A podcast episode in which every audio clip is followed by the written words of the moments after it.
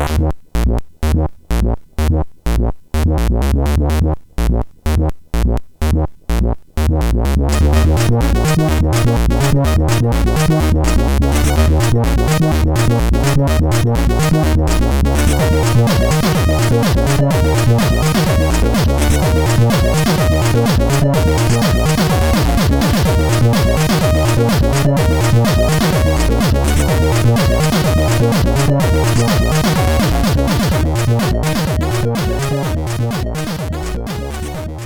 Sziasztok, ez itt a Checkpoint negyedik évadának nyolcadik adása. Clara Mia, hello. Hello, bello. Mine olen, Klára, Simon. Hogy, hogy, hogy, hogy mi, mi történt? Klá- Klári vagyok, sziasztok. És Próbáltam itt stílszerűen finnül köszönni. Körülbelül egyébként itt nagyjából kimerült a nyelvtudásom. Még egy, És- egy szó még szóba került itt. Igen, és László. egyébként a, a Nokia-ból érkeztem ide. Nagy, nagyon rá vagyok hangolódva a mai témánkra minden tekintetben.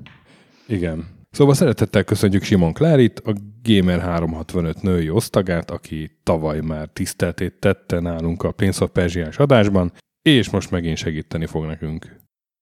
Egy finn csapatról lesz szó, a Rovio. A Shiver Ja, Games. nem, a Devendi. Úgy is mondhatnám, hogy Nem mond úgy, ez nagyon rossz lesz. Bármi is lesz, nagyon rossz lesz. jó van, olyan jót akartam mondani, de nem, nem is a poén akart Én, én lenni. szeretném hallani. Hogy, hogy megölted ezt? Én, én szeretném hallani. Jó? Áttérek a preventív viccelhárításra. akartam mondani, hogy úgy is mondhatnám, hogy megnyomtam a red gombot, és innentől kezdve nem volt megállás. Amikor a podcast stúdióba jöttem, már ott várt László és Klára. Nem? E- Nem? Ez Ezt- volt a jó?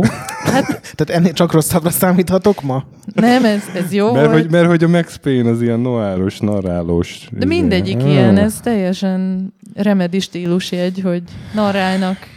My poison, my remedy. Tessék, ez jobb. Nem. Prodigy klasszikus. Hírek. Különben, amikor- Könyörgök a híreket vezess nem tudtam még olyan jól angolul, ezt úgy énekeltem, hogy I got my poison, I got my rekamé. Jó. Senki nem vette észre. Szóval Mm. hírek. Jó, jó lesz ez így. Első hírünk, amiről én azt hittem, hogy ez friss hír, de aztán most, hogy jobban utána googliztam, kiderült, hogy ez már februárban is megvolt, hogy a Bluepoint elárulta, hogy megint egy remake dolgozik. Most a Dig- Digital foundry árulta el, de igazából februárban ezt már egy másik újságnak is elárulta. És hát OMG, mi lehet ez? Azt nyilatkoznánk, hogy AAA scope, tehát, hogy Ezzel van rá erőforrás. 4-500 Aztán- játékra sűrítették, hogyha nem megyünk nagyon messzire vissza. Ők ugye egy ilyen remaster stúdió, akik a Shadow of the Colossus Hát- legutóbb. Pontosan ezért szaladt fel a szemöldököm a homlokomra, hogy, hogy a Colossus az nagyon szép emlékeket hagyott bennem. Úgyhogy én például szurkolok, hogy egy Demon's Souls legyen, de hát erre nagyon kicsi az esély. Mindenki erre szurkol Mindenki erre valamiért. szurkol. Igen, Én igazából a Crimson Skies-ra szurkolok, de arra meg még matematikai esély sincs. Nem, ez Hiszen teljesen a- biztos. Hiszen az ugye még csak nem is Sony játék.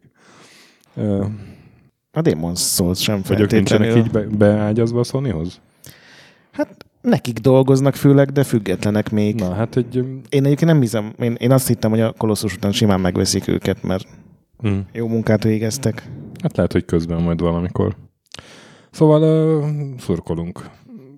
Ki a Demon Souls-nak, ki a Crimson Skies-nak. Lehet, hogy a Bloodot újítják fel. Simán. Igen, igen, vagy a jetpacket. Ezekre rengeteg esély van. a Blood az egy nagyon szép gyerekkori emlék nekem, úgyhogy én szívesen látnám. Egy, egy jetpack is rohadt jó lenne, sötét sztorival, külön kampányjal, vérrel. Modernül felújíthatnák. Inkább akkor még se ütsák fel. Következő írunk, hogy mindjárt kezdődik a felvételhez képest a napokon belül a idei GDC, ahol Nolan Bushnellnek adtak volna egy életműdíjat, de nem fog kapni, mert a szervezők visszakoztak. Ez még ilyen január-februári balhé, csak most így megint előkerült a hírekben.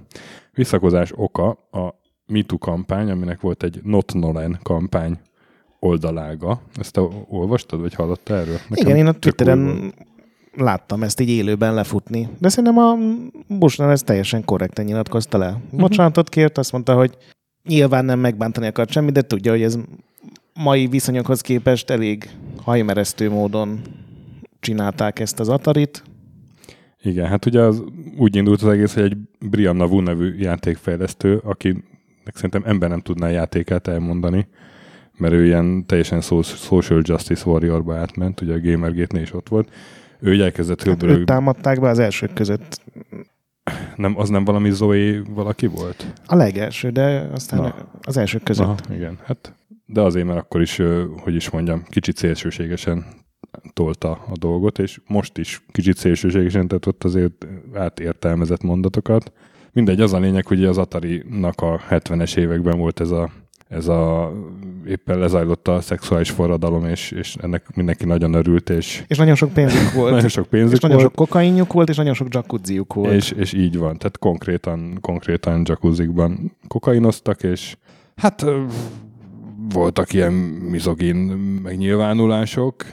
Az egyik az így, így külön ki volt emelve ebbe az egész botrányban, hogy a, a, ott volt az Ellen Ekorn is, ugye a Pongnak, Pongnak a dizájnere, és éppen akkor ott uh, meetinget tartottak, a jacuzziban természetesen, és ott, ott volt az a vicces részlet, hogy az ügyvéd az nagyon ideges volt, mert ő, neki az idege, idegen volt az egész, és vizesek lettek a papírok, amiket alá kellett írni, és ő nem volt a jacuzziban, és éppen akkor arra ment valami alkalmazott, vagy egy női alkalmazott, és megkérték, hogy szálljon be a jacuzziba. Jó, éppen jó a víz. Nem, nem az volt, hogy vele És hozatták fel a papírokat? Ja igen, vele hozott, igazad van, vele hozatták fel a papírokat, és akkor felhozták, mondta, hogy mondta a Nolan Bushnell, hogy, hogy szállj be a jacuzziba, jó a víz. Biztos így volt, és ilyen hangsúlyjal mondta neki. És hát aztán így a, a, a médium is, meg a Kotaku is kicsit árnyalta a képet, meg megkerestek ilyen régi Atari alkalmazottakat, és ők igazából úgy, úgy egy részük az nem csinált ebből ügyet. Mondták, hogy hát Nyilván a 70-es Hát akkor években ilyen, másként idő, ilyen ment. idők voltak. Illetve az ellenekort is megkérdezték, aki azt mondta, hogy hát megkérdezte, hogy be, be akar-e szállni, a nő azt mondta, hogy nem, ennyi, és így nem értette, hogy ez miért olyan nagy sztori most. Hát meg nyilván ott volt egy rakat szemtanú, És- tehát ott olyan nagyon durva dolgok nem történhettek. Ó, szerintem nagyon naív vagy ezzel kapcsolatban. mondjuk, így a- lehet, Az lehet. Atariban azért voltak nagyon kemény dolgok. Hát, Nem ja. tudom, nekem kicsit azért így, így tehát hogy, hogy itt, itt még, még semmilyen dolog nem volt, ami a Weinst- Weinstein kampány, meg a nem tudom, nálunk a Kis László volt, ugye? Igen, meg Hát a, nyilván vannak lépcsőfokok, aminek a legteteje a nemi erőszak. Igen, de hogy, de hogy is, itt, igen. itt az érintettek közül senki nem A Nolan bocsánatot kért egy, nekem, egy- ez azt jelenti, hogy ő is érzi, hogy nem feltétlenül volt. De nem, hát, hát azért, mert, mert bocsánatot kell most kérni, hogyha megtámadnak kb. Ezt, ezt, ezt kell Mert a csinálni. Gonosz feministák megtámadnak, és, és Nekem, egyenlőség. nekem konkrétan volt egy ilyen érzésem ezzel esettel kapcsolatban, hogy az egész brit egy olyan ember borította ki, aki akkor még, még kislány volt, vagy kisfiú, nem tudom, mert ugye... Ez miért számít? Hát azért, hogy, hogy ebben a, a, amik tényleg ügyé váltak, ott, ott az érintettek azok szót emeltek. Tehát azok a nők, akiket molesztáltak. Nem mindig azok emelnek, hát pont az élet egy ilyen mozgalom ez a MeToo. Igen, és jól el is erodálódott, és szerintem ez is egy olyan eset volt, ami tovább erodálja a, a, az értékét. Nézd, nekem az, hogy a Nolan Bushnell abszolút nem küzdött semmennyit, és azt mondta, hogy igen, voltak olyan dolgok, amik nem feltétlenül a megfelelő, ami üzleti vagy céges viselkedési normáknak megfelelők. Nyilván nem megbántani akart senkit, senki nem mondta, hogy megerőszakolt volna bárkit. Ez értem, de tehát Jó, az mondjuk Tehát- Rossz önmagában... időzítés volt, két éve valószínűleg ebből nem lett volna valami. 2018-ban, 70-es évek, nem tudom, korszelleméért bocsánatot kérni, az, az nekem kicsit fura. Szóval, hogy, hogy én, én, én, én szívesen bocsánatot kérek a, nem tudom, a tíz évvel ezelőtti dolgokért, amiket részegen mondtam, de, de ha azért nem kapnék egy, nem tudom, egy újságírói díjat, mert akkor mondtam valamit részegen, vagy akár józanul, az, az nem tudom, kicsit fura nekem, hogy a, nem csinált ő belőle gond, de ez meg egy olyan dolog, hogy mindenki más háborodott fel, ő meg nem. Vagy legalábbis nem jött le nekem nyilvánosan.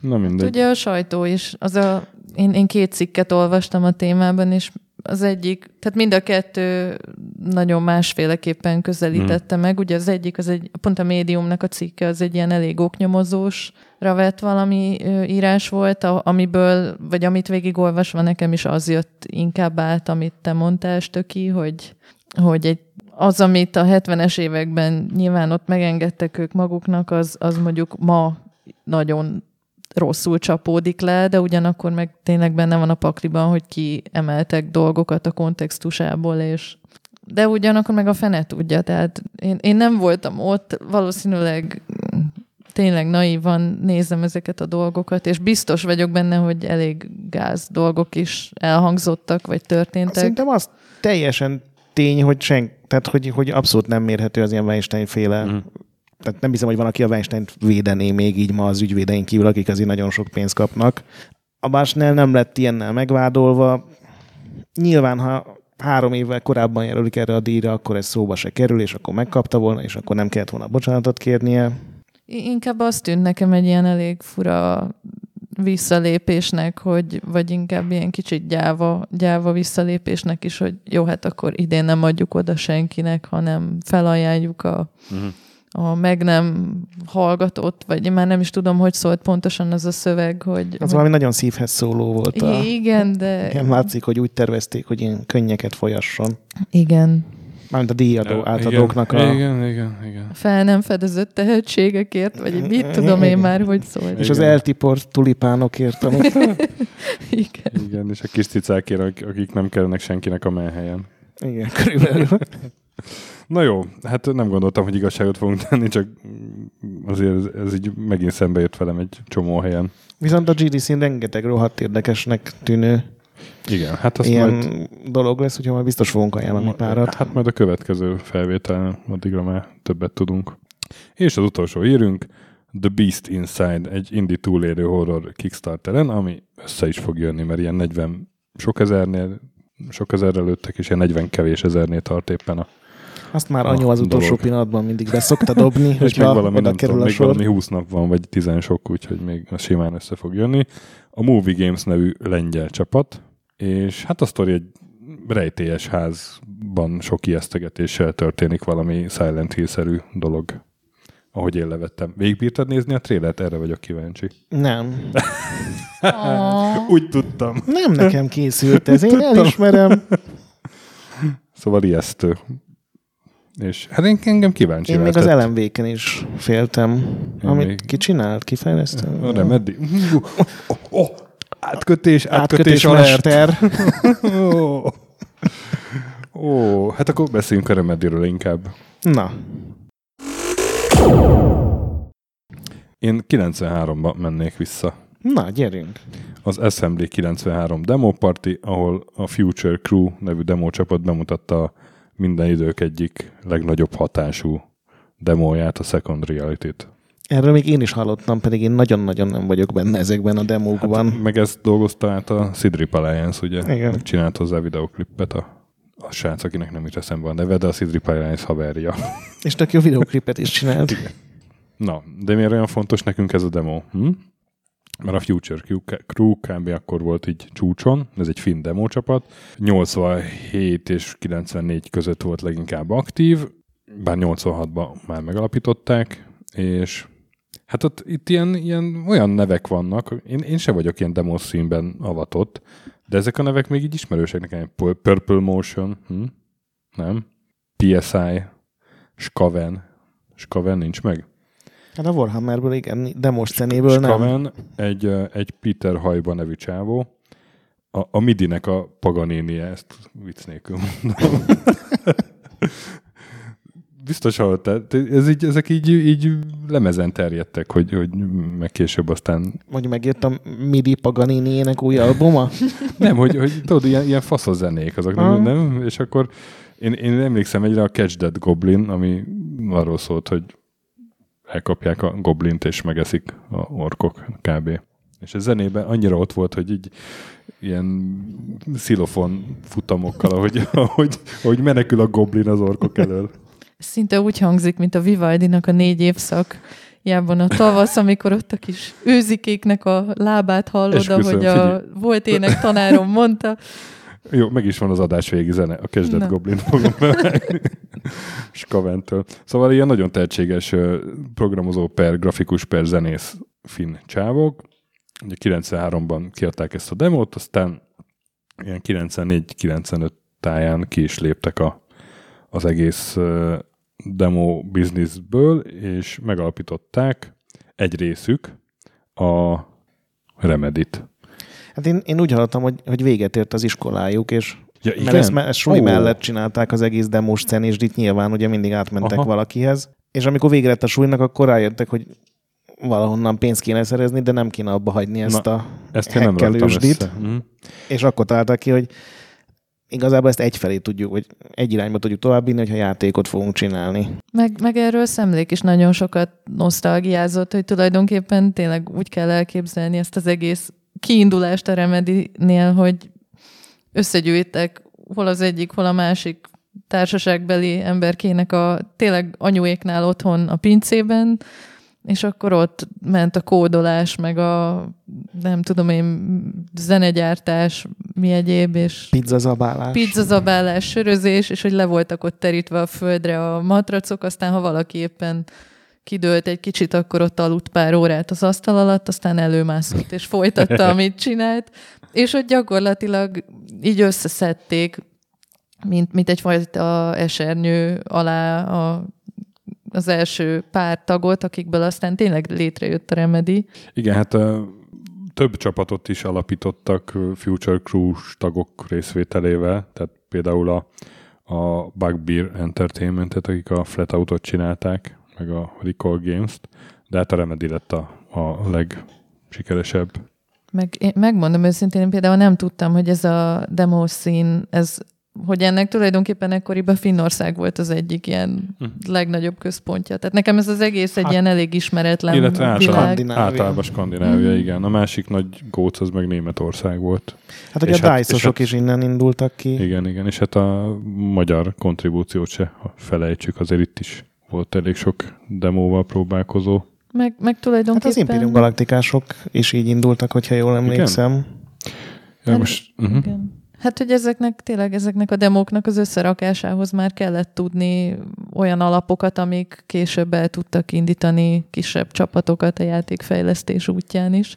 Igen, hát azt mondták, hogy, hogy ilyen óriási nagy pofájuk volt, és hogy ők értenek legjobban a grafikához, hiszen minden díjat ők nyertek el. Úgyhogy innentől messze egy játék összerakása Mhm. is piszlicsári feladat lesz, aztán nagyon hamar rájöttek, hogy azért kicsit bonyolultabb dolog. Menükkel szenvedni, meg, meg szövegeket belerakni, meg játszhatóvá tenni, meg mindenféle dolgot csinálni. Szóval 95. augusztus végén megalakult a, a Remedy.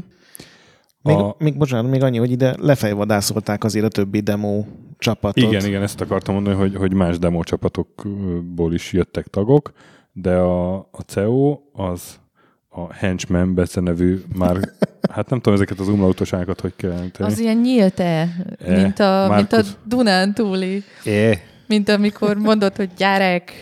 Tehát Akkor- például a, a szemi járvi is elvileg valahogy, Járvi. járvi, valahogy így kéne kiejteni helyesen. Na jó, szóval a Én Henchman, tanultam fél évig finnül. Henchman becenevű Markus Meki.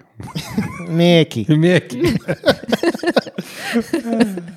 Buongiorno. Neki. Ez, ez már valami más. Nem, hát tudod, a Mester Majdnem. Brigantikban, amikor olaszul kéne beszélni a Brad Pittnek. Na mindegy, szóval, hogy Markus Meki, ő, aki BBS operátorként működött a csapatban. Én még azt írtam fel, egy interjúban találtam, hogy az Aggression nevű ilyen csapatból egy grafikust is elloptak, mert nagyon jókat csinált Atarin. És a, a Future Crew-nél hát ilyen, ilyen szervezőember per producer volt, tehát ő irányította egy a demo készülését, ez a Petri Jervileto. Nyervileto. ő, ő lett aztán a, ugye az első játékoknak is a, hát gyakorlatilag a producere, ott is ilyen szervező per irányító ember.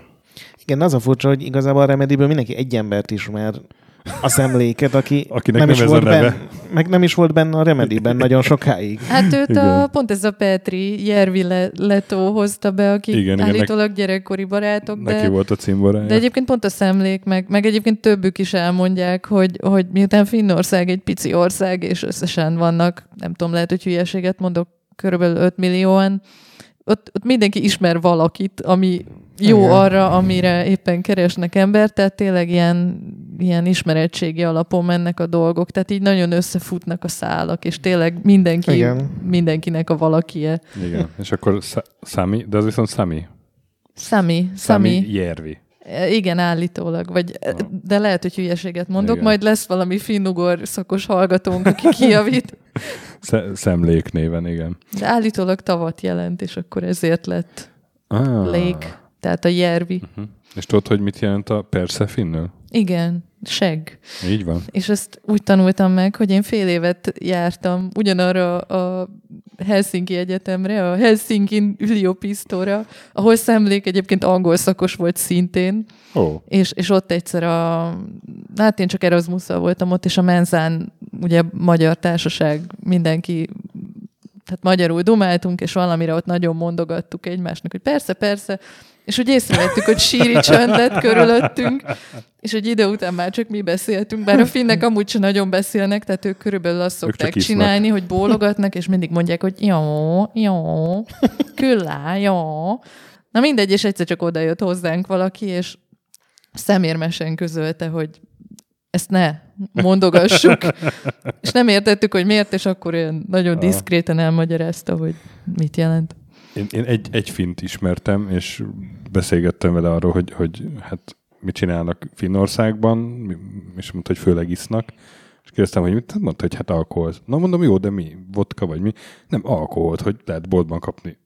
Igen, I- vannak. ivós alkoholt, és akkor azt felöntik vízzel, meg málnaszörpel, aztán, vagy hát keversz egyébként- magadnak olyan alkoholistat, amit akarsz, De alkohol. szörnyű, mert én amíg ott voltam, bocsánat, aztán befejezem az offolást, nem nagyon rúgtam be egyáltalán, tehát láttam rengeteg veszettő részek fint, mert hogy volt, ott volt ez a jaj, most nem jut eszembe nekik, nekik a nagy ott is megünneplik a május elsőjét, van, van neki valami neve. Na mindegy, a lényeg, hogy a lakosság feltolul Helsinkibe, és, és így kihúzkodják a parkokba a kanapékat, meg mindenféle furcsa dolgokat építenek, meg jelmezbe jönnek, mennek, és, és nagyon, nagyon berúgnak. És, és ö, egyébként maga az alkohol pusztulatosan drága, és nem nagyon jutsz hozzá. Tehát sima boltba bemenve csak a rettenetesen rossz finsöröket lehet megvenni ilyen minimum alkoholtartalommal, és voltak ezek az alkoholshopok, vagy mik, ahol, ahol kifejezetten csak alkoholos italt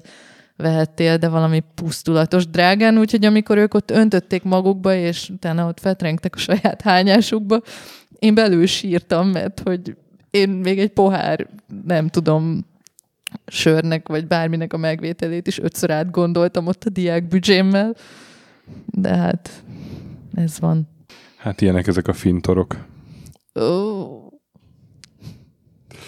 És milyen jól fintorog a szemlék is, de majd Igen. odaérünk.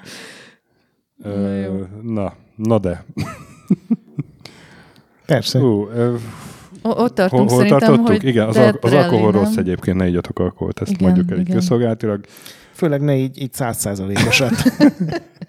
Szóval elkezdték csinálni ezek a drága emberek az első játékokat, ami 1996-ban megjelent, és az volt a neve, hogy Death Rally. Ti ezzel játszottatok? Én, én bevallom, ez az egy játékuk kimaradt. Én igen, és nagyon szórakoztató játék volt. Ez már régen volt ez a Micro Machines, kicsit arra emlékeztetett engem, meg a hát ilyen felülnézetes autóverseny. Ö, Sok fegyverrel. sok fegyverrel, tehát, tehát így próbáltak kicsit ilyen Mad Max-et vinni vele. A hangulat az nem, az nem Mad Max-es egyáltalán, mert közben ez a demo színes izé. Ö, Így Nagyon színes, Ilyen- de ilyen- mégis sötét. hát igen, de a zene az meg olyan, mintha nem A tudom. Midi Paganini-nél a- Egyébként igen. Egyébként így a korai Remediről a legjobb sztorikat a Scott Miller interjúkban lehet találni, aki ugye a, a Apogee, meg 3D Realms, meg Mhm. mm-hmm. ezeknél a csapatoknál volt ott, és saját állítása szerint, amit egyébként így Remedy interjúkban azért nem találtam meg. Tehát ő, ő azt mondta, hogy, hogy ő így meglátta a zsenit a srácokban azonnal, és fölkarolta őket, és hogy ez a, ez a Death Rally, ez eredeti néven ralliként futott, és ő mondta nekik, hogy, hogy, hogy rakjatok bele fegyvereket, és ez az egy info, amit tényleg remedisek is így, így utólag megjegyeznek, hogy van egy ilyen szlogenjük most már, hogy minden játékba kell egy kis Texas. Mert ugye ez a Scott Miller, ez egy ilyen mm. texasi, legyen hangos, legyen üvölcsön a gitárzene, és mindenki lőjön mindenre. Úgyhogy a Scott Miller találtak, hogy ebbe kell fegyver, és igazából szerintem anélkül tényleg nem lett volna egy. Nem, hát meg amúgy is egy, nem, azért nem, hogy is mondjam, nem ragadt meg annyira a gamer emlékezetben. Első ilyen oroszlán körömnek jó volt, hogy megmutatták, hogy egy videójátékot, hát, is, csinálni, videójátékot is össze tudnak rakni, ha éppen arról van szó. Apogee kiadta, GT Interactive az, az terjesztette. És 90 ezer elment belőle, ami csak PC-n teljesen tűrhető szám volt. Igen, igen, 96-ban abszolút, főleg egy ilyen nem fel, tehát egy olyan játék, ami nem, nem volt egy ilyen sláger műfaj akkor. Hát meg szerintem azóta sem a felső nézet, egy félnézetes lövöldözős autóverseny. Igen. És ugye ez volt az első játék, amihez meghívták ezt a szemléket, hogy írja meg a fegyverleírásokat, meg a kocsi leírásokat. Igen, szemléze. Igen. Mm, nem? Nem, nem reagálok. De persze. Oh. És akkor Remedy még egy, volt egy ilyen érdekes visszakanyarodásuk a, a demo szín felé. 97-ben az akkori Assembly party bemutatták a Final Reality-t, ami hát egyszer volt demo, meg egy ilyen 3D benchmark program, ilyen teljesítménymérő, és aztán erre alapozva egy új céget alapítottak FutureMark néven, ami aztán megcsinálta a 3D Markot, ami egy ilyen rendes benchmark program volt. Én azt is olvastam, hogy itt tulajdonképpen ketté vált a csapat, tehát akik Aha. még ebben a szenés, demós dologban hittek, ők gyakorlatilag ugyanabban az épületben maradva, mert a Death Rally után már volt saját stúdióépület, de hogy ők átmentek, mert hogy őket az jobban érdekelte, mint a, ez a játékcsinálós mm. dolog. Mm. Igen, igen, hát akkor igen, tehát lehet ezt úgy is olvasni, igen, hogy új céget alapítottak, vagy ketté váltak, ez már ezt sokat Igen. mondogatják interjúkban, hogy ők a Max Payne sikeréig baromira nem úgy látták ezt az egészet, vagy nem, nem úgy érezték, hogy ők egy cégnek a tagjai, hanem amikor tényleg, a, a, csak most nem akarok előreugrani, de hogy amikor a Max Payne ugye meghozta nekik a, tényleg az áttörést, meg a világhírt, akkor kezdtek már inkább egy ilyen bizniszként gondolni az egészre. Mindj- mindjárt ott leszünk. Csak előtte még eh, azért lehet, hogy akkor kicsit cégnek érezték magukat, amikor egy másik cég, a, nevezetesen LucasArts megkezdte őket fenyegetni, hogy, hogy na most akkor uh, itt egy jó kis per néz ki nektek, srácok, ha nem változtatjátok meg a logótokat. Igen, ezt tegnap találtam meg a Wikipedia, én nem tudtam, hogy volt egy ilyen balhé, ha. ez nekem tök új volt. Nekem is. De hogy, hogy de ott mekkora egy gyökér volt a LucasArts? Egyébként nem is hasonlít a logó, csak Hát ugye, ugye a LucasArts van az emberke, aki miket napsugarakat visz, nem? Hát nem tudom, vagy mi ilyen, akar lenni ilyen... egy, egy ágat, ami vagy ágat, vagy napsugarakat, dolgok. és a Remedinek az első logója az egy, egy szem volt, és hát a szempillái azok ugyanúgy álltak fölfelé a szemnek, mert érted, a szempil az fölfelé áll. Mint, ja, ja, ja. Igen, de még a... az egyik konkáv volt, a másik konvex, tehát még nem is igen. hasonlítottak ennyire sem. Igen, igen, Csak... így van. És nem volt ott emberke a logóban. Csak hát volt mit a három vonal, ami ugyan... Hat, igen, hat-hét függőleges vonal elég volt a LucasArtsnak. De azt hiszem, azt is írták, hogy pont már nem volt az egésznek különösebb jelentősége, mert hogy éppen akkor igen. dizájnolták át a logójukat igen. egyébként is, úgyhogy lenyugtatták igen, és akkor aránylag, aránylag könnyen kijöttek. Hát jó, hát megváltoztatjuk. Igen, és ugye akkor már Max Payne csináltak, és azért lett egy logó az R betűben a, a golyó. Egy ilyen puska golyó, vagy mm. lehet, hogy ez most egy nagyon rossz lövedék. Hogy szokták ezt mondani, és töké, akik nektek mindig beírnak? Én golyózok, én nem érdekel. Tehát úgy írják be, hogy, hogy lövedék. Nincs egy golyó. Lövedék? Nincs, olyan, nincs egy golyó. Nem golyót lő ki, a golyó az golyó alakú. Nekem van egy Gamescom-os Remedis pendrive-om, ami ez a, ez a golyó, Nem vagy golyó, lövedék. Lövedék. Lövedék. Légy szíves. Jó. Én ezt beszoktam Igen. dugni néha a gépembe. Franciák is biztos így mondják, hogy lövedék. Ne nevessél rajta, légy szíves. Klárit többször kell hívnunk. Ahhoz most már biztos. Oh, annyira rossz. Na jó. Még mondjad. hogy már jó. Na, Na. és hát akkor igazából már ekkor, amikor volt ez a pereskedés, már ekkor dolgoztak a, a Max Payne-en, mert hát az első kapavágások, vagy legalábbis ötletelés az 96-ban történt. Igen, hát a, gyakorlatilag én semmiféle szervezettség nem volt olyan tére, hogy milyen játékot csináljanak. Ez a Death Rally is. Az első ötlet az volt, hogy csináljunk egy versenyjátékot, és ezután is kitalálták, hogy három ötlet merült fel, és akkor csináljuk meg mind a hármat egyszerre. Ugye volt egy 3D-s autóverseny, egy ilyen űr-RTS, meg egy Dark Justice nevű felülnézetes, de már 3D-s lövöldözős játék.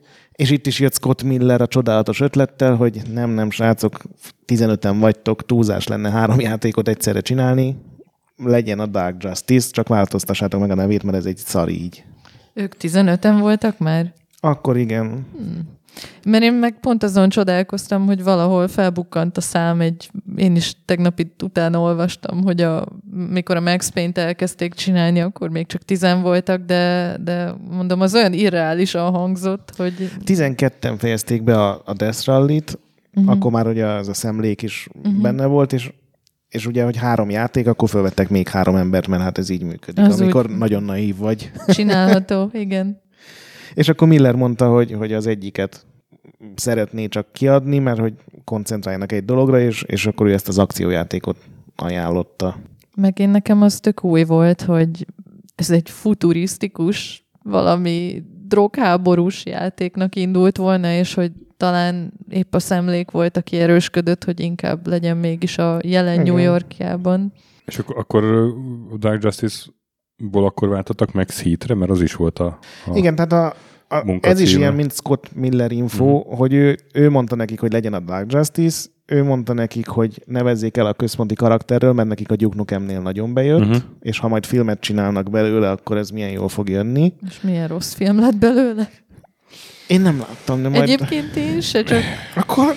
Hát így elég volt a tréler, majd, de... Figy- igen. Majd, majd, majd ha oda jutunk, akkor jó, mondok jó. pár szót és ő mondta nekik, hogy muszáj, hogy legyen benne valami egyedi, ilyen egyedi dolog, amit senki más nem csinál, mert ugye később nyilván az időlassítós dolog lett.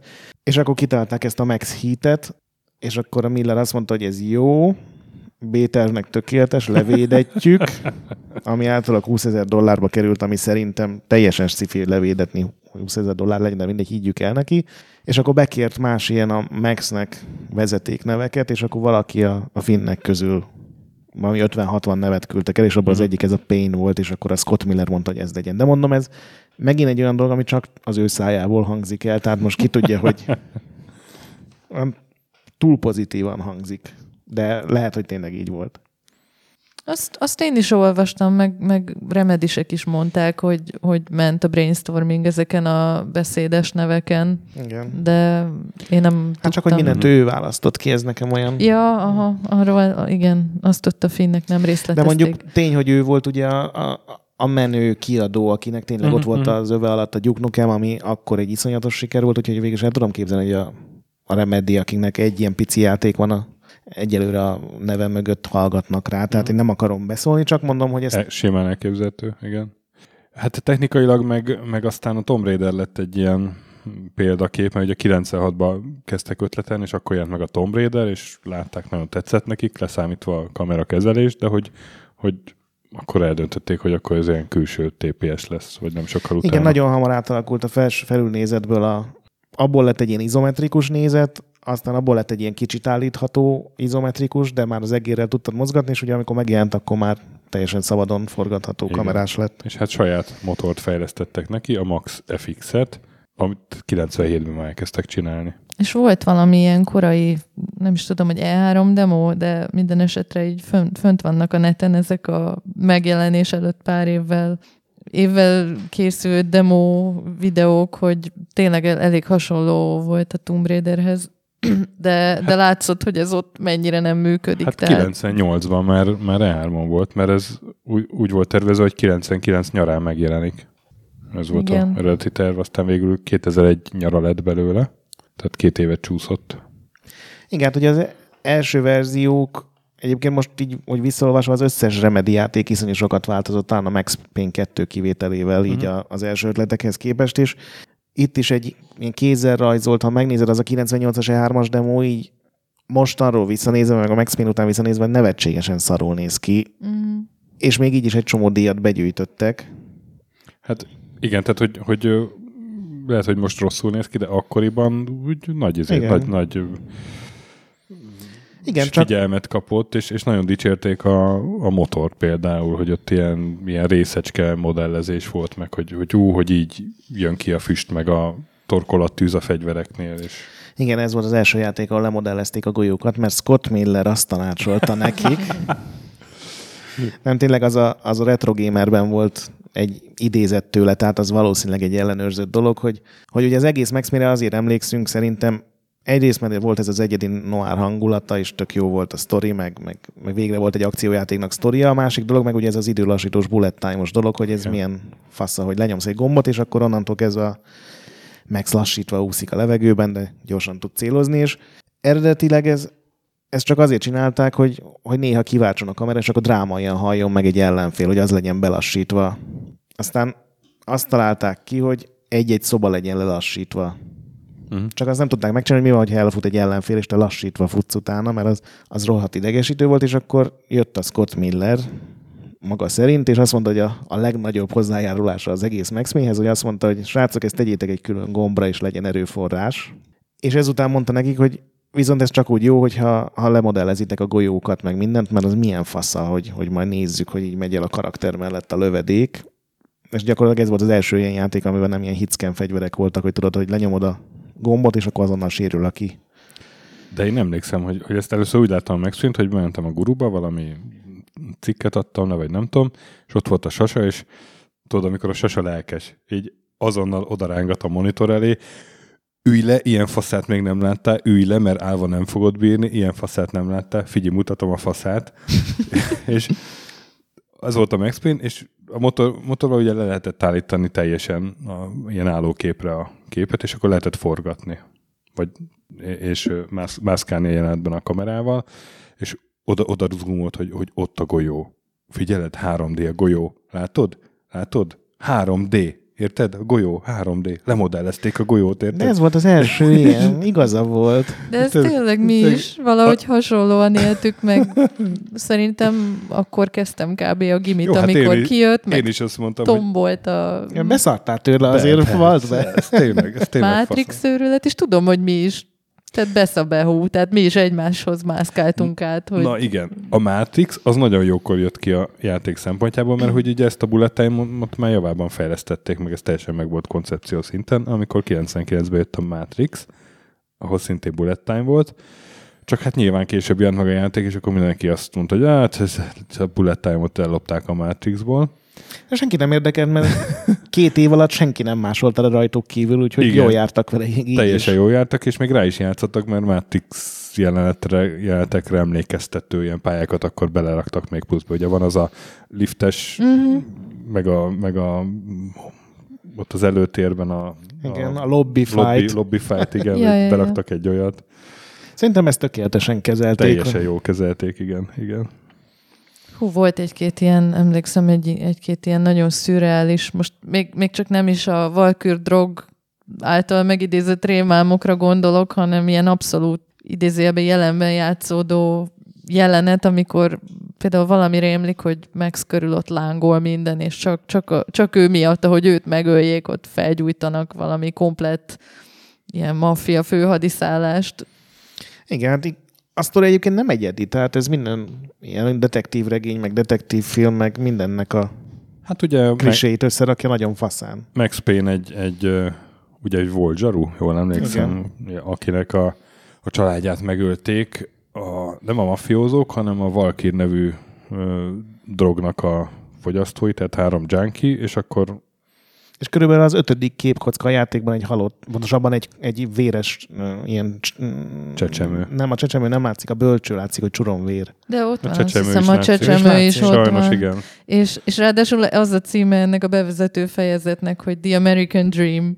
igen És ezt így igen. emlékszem, hogy kb. 15 évesen játszottam, és na mindegy, tehát nekem a Max Payne így sok szempontból egy ilyen trauma volt? Egy, Elég. nem trauma, de én nagyon-nagyon szerettem, de tény, hogy úgy eléggé elhűltem annyi Eléggé idősen. 18 pluszos, igen. Igen. tehát hogy mit tudom én, voltak később ugye ezek a nagyon stílusos, képregényes átvezetői, amik arra voltak jók, hogy ne kelljen ilyen elég gáz kinézetű ingém, tehát a motorban csinált filmrészletet vagy átvezetőt Azt is nagyon okosan csinálták. összeügyeskedni. Igen, az egy nagyon jó megoldás volt, meg tökre passzolt ehhez a film noir hangulathoz. És, és akkor ott is voltak ilyenek, hogy a néni a bácsinak a mi csodáját a szájába vette, és akkor tudom, hogy ott 15 évesen pirultam a családi számítógép előtt, mert ugye még nem volt Nem saját értem. gépem. A pisztolyát? Igen. Hát igen. Kacsint. Na mindegy, úgyhogy, és, és tényleg ilyen kis szarosok Lehet, voltunk hogy, még. le, de... lehet, hogy most ezzel intéztem el, hogy ne kapjak 2038-ban valami díjat. Remélem. És majd én, engem fognak kikérdezni, hogy én Hogy ezt hogy, hogy Igen, a éltem médium. ezt meg. Igen. Szóval um, Na igen, tehát ja, hogy de elég hogy- traumatikus igen, a- a- annyit. a, a képregények, de hogy a képregényeket is... Még a sztorit nem fejezted be csak. Ja, igen. Mindegy, most a képregényt, okay. Majd visszatérek. Szóval, de a képregényeket is uh, dramatizálták, tehát ne, úgy egymás után jelentek meg a kockák, a szinkron az mindig mondta a hangot, nagyon tudott hatni, és akkor még ilyen kis effekteket ráküldtek, hogy havazott a képregénybe, meg nem tudom. És, és ugye az, a, nagyon sok ilyen dolog az photoshopolt igazi fénykép Mhm. volt, Uh-huh. És a, ezekben az átvezetőkben a szemlék annyira egy ilyen 40 kiló vaságyjal együtt jellegű karakternek tűnik, tehát Igen. ilyen Hát ezt még nem mondtuk, de hát ez egy eléggé közismert, hogy ez a, az, az író maga, az a Szemi Jervi, azaz szemlék, ő volt a Max Payne Ezt modell- mindenki modellje. tudja szerintem. Igen. Tehát az ő grimaszos arca. Igen, csak meg. ugye neki csináltak a játékban egy ilyen magas, nem kigyúr, de egy ilyen Igen. Testes karakter volt Max Payne. A szemlék meg tényleg ez az iszonyatosan nyűzőge fickó, akin így lógott a nagy kabát, és Ez ugye, nekem nem is tűnt föl akkor. majd nézd meg, meg a frizurája is azért Ilyen- ilyen, fiatalosabb, Elég- hogy igen. Hogy Én, én az arc kifejezéseire emlékszem marhára a mai Mármint napig. a képregényben. A képregény. De egyébként ingém is vágta a pofákat, ugye Nem, körülbelül. az első részben egy darab grimasszal Igen. tolta végig. Igen? Első- ja, igazad van. Első részben semmi mimika nem volt, De- de, de- ugyanazzal az egy grimasz. Nagyon meg is lovagolták. Tehát azt Mondhatni Finn torral. Finn, egy igazi Finn tor, így van, mert mikor most, most voltak nemrég, 2015-ben voltak talán, ja igen, pont 20 évesek, akkor ugye azzal lehetett például hozzájuk a stúdióba utat nyerni, hogy a rajongókat kérték, hogy küldjenek videót magukról, aminek a végén bevágják a szemlék fintort, tehát a Max Payne arcot, és akkor aki a legmeggyőzőbb, az, az Igen. nyer, nyer egy utat hozzájuk Na de vissz-. Visszatérve a sztorira, ugye van ez a Max Payne, akinek megölik a családját, és akkor így saját szakállára elkezd nyomozgatni a Valkyr után, illetve vannak a forrása után, és, és hát egy ponton az egész amerikai maffia és a, New és a rendőrség. és a New Yorki rendőrség is őt vadásza, mert ugye egy, egy ügynöknek a meggyilkolását rákenik valahogy a, a gonoszok, és hát igazából a játék a legvégével kezdődik, tehát még mielőtt a, a, a halott csecsemőt megmutatják olyan kedvesen a játékosnak, ugye nagy hóvihar van New Yorkban 2001-ben, ugye, és akkor, akkor emlékszik vissza a 98-as történésekre, és áll egy felhőkarcoló tetején, és mut, megszólal James McCaffrey hangja, ugye ő volt a szinkron, hogy az első mondatok, amik elhangoznak, mind halottak voltak. Az utolsó lövés egy felkiáltó jel volt mindennek a végén, ami ide vezetett. Elengedtem a ravaszt, és vége volt. És ekkor zoomol a kamera a Max Payne arcára. Sajnos. De igen, egyébként ez egy ilyen... De ez olyan rohadt annyira hatásos jó. volt. Hát, Annyira Engem- jellemzi őket ez a... Ez a ezzel megvett, ilyen, ilyen tök pozőr Nagyon, nagyon. film noir majmolás, de engem ezzel megvett. De meg van egy nagyon sajátos finn beteg humoruk, tehát azt hiszem a Igen. Max Payne-ben például nekem, ami nagyon emlékezetes, azok ezek a tök jó ugye negyedik fal döntögetős poénok, tehát van, van az a nagyon híres képregény kocka, vagy három képregény kocka, amikor éppen trippel, és akkor, és akkor ott egy hang mondja neki, hogy Max egy videójátékban vagy, és akkor elkezdett ezen nem tudom lamentálni, hogy Meg, ez, ez a legszörnyűbb dolog, amire gondolhatok, hogy meg hát tényleg. telerakták easter. Mm. Tehát a, a Matrixosokat mondtuk, de voltak ilyen kevés, ilyen nagyon obskurusak. Tehát például az eredeti cím, a Max Heat, az bekerült egy pornófilm címként. Az a Max Payne 2-ben volt csak. Igen? Uh-huh. A, arra emlékszem, hogy volt ez a nagyon gáz szappanopera, ami ment mindig a tévében, és nézték a gangsterek, a Lords and Ladies, és akkor abban voltak mindig ilyen váratlan fordulatok, hogy oh, my lord, my lady, és akkor kiderül, hogy tesók, meg ilyen baromságok, tehát tele volt ilyenekkel. És a Max Payne 2-ben volt Dark Justice sorozat is a tévében. Dick, Igen, Dick igen, Justice, igen. igen. Dick Just. Ja igen, mert paródiza, paródiát csináltak. Szóval igen, tehát maga a történet az egy, igazából egy bosszú sztori, milyen tök ismert panelekkel, de, de nagyon jó volt elmesélve, tök jó karaktert adtak Max Pact, és, és egy Meg egy új dolog volt, egy- hogy egy ilyen akciójátéknak ilyen nagy sztoria van. Tehát, hogy, hogy nem csak az, hogy az elején Igen. van egy intro, meg a végén egy outro, Aha. hanem folyamatosan történtek a dolgok, új karakterek igen, és jelentek ennek, meg. ennek tényleg sokkal inkább volt története, mint a Half-Life-nak, ugye, ahol inkább ugye az illúziója volt meg ennek, hogy mint Igen, a Half-Life-ban, hogy neked kellett összerakni, Ott- hogy, hogy, hogy ott csak úgy történtek körülötted a dolgok, itt meg sztorit ott, ott raktak a bele. történetek összekötötték a pályákat, itt meg kicsit úgy tűnt, mintha történethez igazítanák a pályákat. Igen, és, és tök érdekes, hogy rengeteg apró utalás van, ugye itt-ott elszórva, tehát néha, ugye inkább a kettőre jellemző, hogy így össze-vissza ugrál az időben, de az egynél is voltak ilyen picit nyitva hagyott kérdések, amiket így a, a mai napig próbálnak a rajongók felgöngyölíteni, hogy Szerintem az összesre az a válasz, hogy a szemlék körülbelül 19 éves volt, és ez volt az első rendes sztoria, amit megírt. de, de egyébként tényleg elképesztő, hogy, hogy gyakorlatilag ezt a film noárt milyen jól összekombinálták a Igen. John Woo-s John Woo-nak az akciófilmeivel. És, és ugye a, a noir filmeknek a kötelező kelléke a, a femme fatale, a végzetasszonya, az is így máshogy jelent meg, mert ugye az a, egy bérgyékos nő volt, akinek egy ponton ki kellett volna nyírni a Max Payne-t. Meg aki majdnem meghalt az első részben, és azt hiszem a, a szemlék ki is nyírta volna. Bocsánat, de meghalt az első részben. Nem, mert eltűnt a hullája a liftből, tehát hogy ugye az első részben pont ez volt ott a Hát poén, akkor még hogy, hogy elsétált. Azt hitted, hogy A, meghalt. de akkor nem. még azt hitted, hogy meghalt, kivéve a legnehezebb fokozaton, mert ott meg nem halt meg.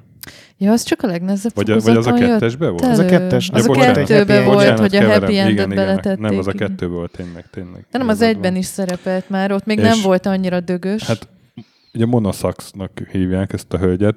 Egyrészt ennél pornofilmesebb nevet nem tudok elképzelni. Pussy Galore a James Bondból. Oké, okay, igazad van. És nem fogjátok elhinni, de a lakó tömbben, ahol lakok, van egy Szax Mónika, és így írja, ne- így, ír, így írja a nevét, hogy SAX. Ne. Tehát konkrétan, és nem fogod elhinni, de tényleg Facebookon megtalálod. Szegény csaj most. És valahányszor ír, van egy ilyen zárt Facebook csoportja a lakóháznak, és valahányszor ír oda, én, én nekem mindig eszembe jut, hogy Hogy me- mekkora pisztolyt tart. Max, de hát él, itt lakik. Itt lakik velem egy házban. Ez nagyon kemény. De amúgy az, az, se egyszerű, hogy ugye már itt említettük, csak ha már itt a lakóház, meg ilyenek szóba jöttek, hogy hát ugye az, az tiszta sor, hogy szemlék lett, ellen, vagy ne, nem ellenvég, bocsánat, Max Payne, Viszont gyakorlatilag ugye ez azért volt szükséges, mert nem volt pénzük, tehát hogy nem volt pénzük színészekre, ezért olyan szinten bevontak mindenkit, akit tudtak, hogy gyakorlatilag a légfamília az így kvázi Igen. teljesen benne van, tehát a anyuka a főgonosz, apuka valami mafiózó, a tesója is valami mafiózó, akkor a, és akkor mesélt Igen. egy olyan sztorit a, a szemlék, hogy a, még a ház, házban, ahol lakott, ott a portást is megkérte, hogy legyen valaki, meg, meg mindenki. Meg az egyik pizzafutár is benne van a játékban, mert kellett valaki nagyon gyorsan. Ez olyan, mint Ezek a olyan jók. Softporn Adventure-nek a borítója. Igen. Kb. Hát vagy mint az Imperium Galactica élőszereplős, ugye ott is a, nem tudom, konditeremből hívtak valakit. Igen. Igen, és én azon meglepődtem, ezt most korábban ezt nem emlékszem, hogy ezt tudtam volna, hogy egy multiplayer is lett volna a játékban, és akkor ezt egy ponton dobták, és inkább a, Hát single, a- single player-re koncentráltak. Azt abban a pillanatban dobták, amikor a bullet time-ot kitalálták, hogy hogy működjön, mert ugye az volt a legnagyobb gond, hogy hogy működik, hogyha egyszerre két ember süti el. Uh-huh. És akkor egy ideig kísérleteztek azzal, hogy ha valaki elsüti, akkor 10 méteres körzetben hat csak, és mindenki másra, mondjuk a pálya másik végén az rendesen tud menni, csak ezt nem tudták összehozni, hogy mi van, hogyha ketten egymás mellett Akkor sütik. nem abban a pillanatban kaszálták el, hanem ezt Teljesen tesztelték, van. kipróbálták, és Hónapokkal utána később. utána később. Hi- Hibáztam. Te persze. Mai eligénk. Na, szóval ez, ez nagyon-nagyon szerethető játék volt, és én És ugye azért késett, azt még nem mondtuk el, hogy ugye 99 nyár lett volna a, a megjelenés, és egyszerűen rondának tartották a játékot. Tehát ugye minden textúra rajzolt volt akkor, ahogy az szokás, és akkor kezdték el a, a programozók mondani, hogy használjunk textúrát, és ott volt egy ilyen pár hónapos verekedés a grafikusokkal, akik azt mondták, hogy ez csalás lenne, ez, ez egy ez, ez nem méltó egy igazi finhez, és egy igazi demo színe. igen, hogy, hogy, hogy csak berakunk egy, egy jépeget egy, egy fotóból, és akkor utána volt az a, még egyébként ma is fönn van a 3D Realms-nek az oldalán egy ilyen tök hosszú beszámoló arról, hogy hogy mentek ki New Yorkba, és az ilyen legszarabb helyekre bementek fotózni, ilyen elhagyatott metró aluljárókba, meg a minden. mászkáltak, hogy ne verjék agyon őket, igen. És aztán ezek közül a képek közül de várjál. sok bekerült a képregénybe Igen. is. De ezek a testőrök, ezek ilyen, ilyen volt, New Yorki zsaruk voltak, és azért mentek velük, hogy, hogy így kicsit még segítsenek a, a háttérhez is. Ja, azt én nem tudtam. Na, tök jó. Meg, meg ha még egy picit mielőtt itt lapozunk, azért ugye a játékmenet nem merült ki csak ebben a bullet time-ban, hanem én, én például, ha már ugye itt emlegettük a Tomb Raider-t, és nagyon ős, ős Tomb Raider rajongó vagyok, tehát engem így az indított el a lejtőn. Talán végleg. És gurult mögötted egy nagy golyó? Nem, de Lövedék. meg, meg rohantam a T-Rex felé.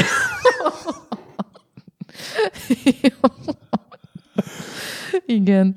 De szóval, hogy nekem például egy merőben újszerű élmény volt, hogy Nem kell ugrálni. hogy megszed mennyire könnyű volt, vagy hogy mondjam, tehát, hogy annak ellenére, hogy ugye ugrálhattam jobbra-balra, meg hogy nem volt fix a célzás, mint a Tomb Raiderben, meg hogy gyakorlatilag egy lövés ki tudott nyírni, és akkor ott szegény Max lassítva repült, ugye, hogy éppen benyelte a sörét, sörétet a shotgunból, mégis úgy pikpak meg lehetett tanulni az irányítást, és, és annak ellenére, hogy azért én emlékszem, hogy néha nagyon szenvedtem vele, tehát hogy ez nem volt egy könnyű játék, főleg a kettőhöz képest.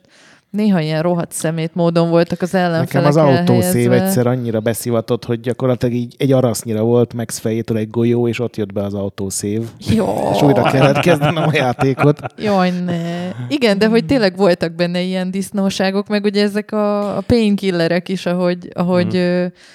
Tehát azzal is ott kellett így taktikázni, hogy ahogy bevetted, nem hatott rögtön, hanem ott volt egy kis játékidő, amíg regenerálódtál, és akkor hol be tudtál nyelni közbe golyót, hol meg nem jött össze. Igen, tehát itt, itt én arra emlékszem, hogy olyan túlerő volt a játékban, amit tényleg túlerőnek éreztél. Tehát nem ez, mint a nem tudom, a Sirius szembe, hogy jönnek, és akkor jó, hát úgyis lelövöd mindet előbb. Na jó, abban pont nem. De a Sirius szemben, igen, de ott gyakorlatilag az a játék, hogy na mivel öljem meg őket, hogy a legviccesebb Igen. legyen, itt De meg itt azért szenvedtél. tényleg, tényleg túl, érezted a túlerőt, és így hát, vissza kellett szaladgálni, meg elbújni. Meg... Gyakorlatilag így be kellett Mhm. tanulni Igen. itt is a pályát, és akkor, ha már egyszer meghaltál, utána tudtad, hogy a Igen, lehetőleg balra az ajtó mögött lesz valaki shotgunnal. be, ott beállt a sarokba, nem tudom, az ajtó mögé, meg, meg ö, nekem az is marhára tetszett, meg szerintem az is egy elég nagy újdonság volt, vagy legalábbis ez egy tipikus remedis stílus jegyén szerintem, hogy tele van a játéktér, interaktív, vagy, vagy tehát ilyen nyomkodható, Igen. bekapcsolható tárgyakkal. Ugye itt már emlegettük a TV sorozatokat, ez a Pink Flamingo, meg volt azt hiszem az a John Mira, aki mindig ilyen nagyon beteg dolgokat mondott, a, az ember a tükörben, meg, meg ezek a rádióműsorok, ott volt valami titkos üzenet is, ha jól emlékszem, a 3D Realms-nek.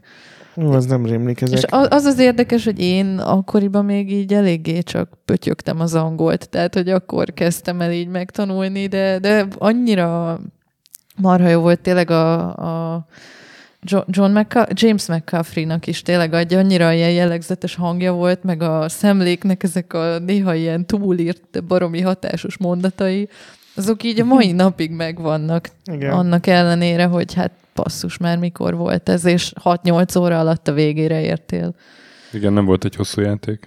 Még a, hadd említsem meg a Midi Paganiniét. Na, A zenét nem ő írta, képzeld el, viszont négy helyen van a kreditlistában, mert, mert a, a hangok, meg a, meg a szinkront, azt, azt ő intézte, aztán még, a, még textúránkat is csinált, meg a részecske motorba is részt vett, meg, meg az animáció akkor ez, ez a midi Leonardo da Vinci, Ez, én azt mondom neked. Lehetséges, lehetséges, hogy valójában a mini, ember. midi Leonardo da Vinci, a midi polihisztora. De én nem emlékszem egyébként a, a Max Payne 1-nek szerintem a 100 milliószor lejátszott témán, tehát a fő témán kívül így nagyon nem voltak. Hát hát azért- szert zenék voltak Mert talán. Nem, nem, nem. A, Nem sok az zenéje egyik volt. Megtalált, jaj, most nincs itt nálam a kinyomtatott papíromnál, de hogy igen, az egyik nem licenszer zene volt. Az a izébe volt, a későbbiekben. Mhm. Igen, igen. Tehát a Max Payne 2-nél ott Igen, már hát érezhető az emlékszem, mert előrelépés. szerint, mert szerintem mert nem a skamerre bízták a zenét. Akkor lehet, hogy emlékezem. Kapják be. Igen. Peter Hajba.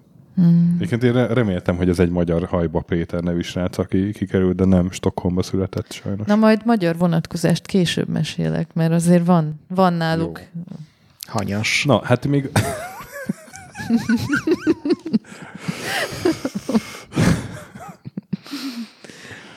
Na jó. Na, és 2000, ezt említsük meg, hogy 2003-ban megjelent ebből egy Game Boy Advance verzió.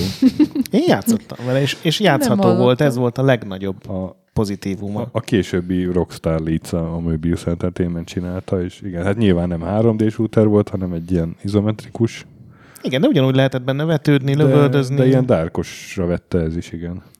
lelassult az idő, úgyhogy sokkal jobb volt, mint amire az ember számított egy Max Payne Game Boy Advance verzió hallatán.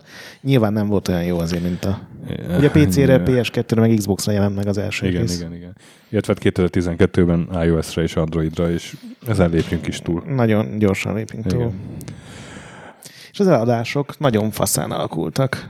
Mennyi volt? Hát máig 5 milliót adtak el összesen, Csak az elsőből? igen, és mind Xboxon, mind Playstation-on elérte ugye a Platinum, meg Greatest Hits volt azt hiszem a PS2-esnek a neve, ugye 400 ezer Uh-huh. csak Amerikában.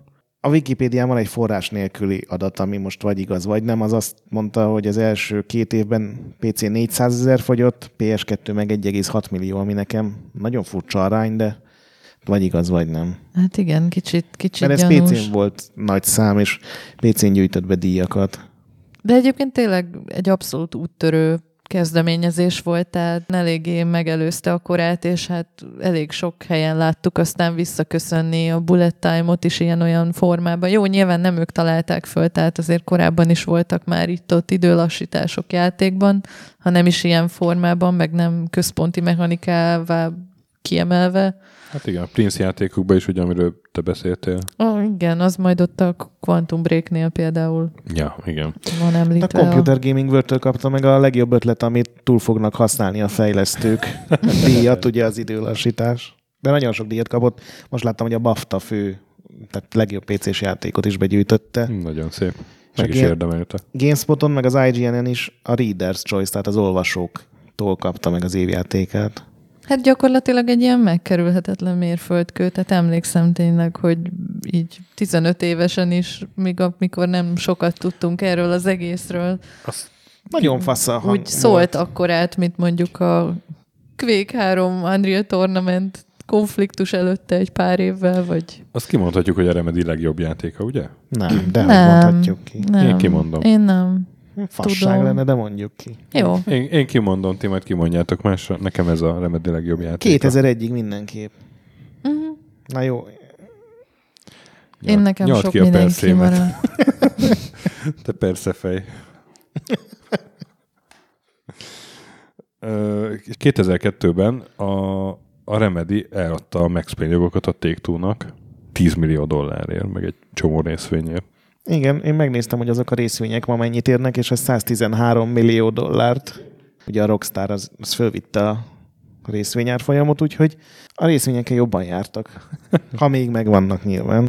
De ugye az volt a feltétel, hogy a második részt még a, a Remedy csinálja meg. Így van. És Kaptak hát ez nagy büdzsét, kevés időt. 2003-ban ki is jött Max Payne 2, The Fall of Max Payne. És állítólag örültek neki. Max Tehát, Payne ősze. Ó, igen. A nagy fájdalom ősze. Nagyon szép, Maximum nagyon szép. fájdalom igen. De hogy, hogy, tehát ők kimondottan meg könnyebbültek, mert előtte tényleg, amikor közel hat évig fejlesztett, fejlesztették a Max Payne egyet, abban majdnem belehaltak. Igen. Tehát az egy kicsit ilyen erejükön felüli dolog volt. És a Max Payne 2-nél még mindig csak szerintem ilyen 21 páran voltak, és, és úgy, úgy, úgy gondolták, hogy ez egy tök jó módja lesz annak, hogy most így a meglévő alapokra építve elengedhetik egy szép elköszönéssel Max Hát, Payne-t. Igazából sokkal szebb volt, sokkal nagyobb sztoria volt, szerintem még akár azt is mondom, hogy érdekesebb sztoria volt, Három, de Háromszor akkora volt a forgatókönyvje a szem, szemlék szerint. Igen, mert a szemlék közben elment egyetemre, visszament az iskolapadban, padba ö, forgatókönyvírást tanulni. igen, és itt úgy gondolta, hogy az a legjobb, hogyha nem szedünk ki semmit, amit én valaha is leírtam. nem, de tudod, ez ilyen korai írói Persze, a- gond, hogy az elsőt mindenki agyon dicsérte, akkor most most úgy szarrá írom, hogy, hogy be fognak hugyozni, és lerakod valami 600 oldalas forgatókönyvet a második részhez. De egyébként azt azt el kell Úgyhogy a játék ismerni, nem lett hosszabb. Hogy amiben ő nagyon jó, akár a Max Payne egyet nézzük, akár a végén, a- vagy majd sokkal később a Quantum Break-et, tehát ami tényleg ott van mindegyik játékukban, és a Max Payne-nel kezdték, az a, mi arra a szép szó magyarul, hogy foreshadowing, tehát hogy, hogy tök jó abban, hogy előrevetíti ilyen kis részletekben apró gegek, vagy elszólások. Négy árnyékolás. Ó. Tehát, hogy jó, ezt nem kommentálom. Tehát, hogy, hogy Egyébként de ez az elemvék is gyakorlatilag erről szól. igen, Tehát hát az is- elemvékben meg ugye megtalálod a könyvnek, na csak ne szaladjunk még annyira előre, de igen, ott is a, gyűjtögeted a regény oldalakat, és Hát de előre nem, már leírja. előtte is a, az intróba gyakorlatilag lelövik, hogy mi a játék vége, csak nem veszed Hagyjátok már abba a foreshadowlást. Na, de hát a szem, szem, szemi járvitól tanuljuk. Igen. Na, tehát Fall of Max Payne, ők ezt akarták címnek, a Rockstar ragaszkodott az, hogy írjuk oda, hogy ez Max Payne 2, és még valami Detective Noir Action, Nem, valami, az, az- is a cím. Igen. Háromsoros Nem, cím volt a nem- dobozon. Nem, nem, nem. Jézusom. Ja, a dobozon lehet, hogy volt még egy alcím, de a a rendes cím az ennyi, hogy Fall of Max Payne. Max Payne 2, The Fall of Max Payne. Én, én ezt is nagyon bírtam, tehát tökre hozta az elődnek az erényeit, de én ezt nem tudom megbocsátani, hogy lecserélték a szemléket, és így egy Timothy Gibbs nevű De hát sokkal jobban profi, néz ki. profi színész. Neked hiányzik Nekem, a nekem, hasmenéses Nekem a arckifejezése. hasmené, hasmenéses, igen, így van. Ahogy Így grimaszol. És- és, és a- elképzeled, hogy ül a wc Jó, hát nem, hát lehetett volna azt az arcot grimaszoltatni, mert ugye itt már vannak azért arckifejezések, váltakoznak. Nem a, olyan sok Nem egyébként. olyan sok. Igen, Egyébként igen. emlékszem, hogy az engem is zavart, hogy, hogy ugyanúgy, ahogy például Lara Croft esetében is zavart, amikor a három rész után újra értelmezték, Igen. és még nagyobb feneke, meg még nagyobb cicia lett, ugyanígy a nem, nem értettem én se, hogy de hát ez, ez nem a Max Payne, ez egy másik pasas. És, és ugye a Monosax is egy új, egy új hölgy játszotta. Nem az, aki az elsőben. De mondjuk ezen én elég gyorsan túltettem De magam. Ez Hát neki jó, annyira kicsi ez- szerepe volt az egyben, hogy Igen, igen, Én nem is igen. emlékeztem rá először. Hát a kettőben viszont központi szerepet kapott, mert ugye egy ilyen dárkos love story az egész. Ugye előbb bukkan Monosax, és akkor tudom, hogy megölték a csecsemőkorú gyerekedet, Ko- Max, de mi lenne, ha összeszűrnénk a levet? és akkor ö, még irányíta, irányítani is kell Monosaxot a játékban. És, és itt Több még helyen. erősebb ez, a, ez az önmarcangolás, meg ez a belső vívódás. Igen, Tehát a Max igen. az még inkább ez a, a mocskos zsaru, aki bűnbe esik, és akkor tényleg ott van Mona Sachs, mint a végzett asszonya, aki egyfajta ilyen, nem tudom, Éva, aki csábítja a bűnre, vagy én nem tudom, tehát annyi ilyen szimbolikus marhaságot bele lehetne magyarázni, de, Szerintem ezt akarták is. de ez- tök ez- jól meg, megcsinálták, tehát De tök jó folytatás volt. Nekem kicsit túlírt volt. Tehát ez, ez amit mondtunk, hogy a játék maga az nem lett olyan nagyon hosszabb, de a pofázás az nagyon sok lett benne. Igen, hát És ettől nem lett olyan jó feszes, mint az első Max Payne. Igen, én, én, nekem ez szerintem akkor annó nem tűnt föl, mert ez túl uh-huh. fiatal voltam, hogy ilyeneken filózzak, csak én arra emlékszem, hogy sokkal szebb volt, sokkal látványosabb helyszínek meg jelenetek voltak benne, de valahogy így abszolút nem szólt akkor át, és nem... Igen, mert könnyebb is volt, sokkal könnyebb volt. Valahogy én is olyan gyorsan végig szaladtam rajta. Nagyon tetszett, szó se róla, Mhm. csak ö, már, már nekem se ütött akkor át. Hát valószínűleg azért, mert egy ilyen jó folytatásnak az iskola Igen, hát példája. itt már eladták Igen, ugye igen. az egész licenszt. De Igazából már azért nem... elég, elég sok plusz volt nem, benne. tök jó azért. volt, meg nagyon sokkal javult a grafika Igen. szerintem. meg a Tehát, hogy- hangok, a hangkeverés is mennyivel jobb volt, és úgy összességében sokkal-sokkal jobban öregedett. Meg a havokot is használták, már a havok fizikai Igen. Igen. motor, tehát ott még élethűbben estek szét, a- vagy röpültek szét a... Mindenhová raktak ilyen Hullák. ládákat, Igen. meg ilyen műanyag flakonokat, hogy tudod, azért repülhessen Igen, igen, mert az szétlassítva. el- első Igen. nem voltak olyanok. Mindent fellögdöshettél, meg Igen. oda bezuhantak közé az ellenfelek. Illetve a bullet time-on is csiszoltak. Meg Tehát volt az a nagyon, nagyon ö, fú, ilyen, emlékszem, hogy ezt nagyon élveztem, hogy valahányszor tárasztál, akkor a Max így pördült egyet, meg a Mona is, és akkor ott lobogott a bőrkabát, az, az Igen. nagyon szveg volt.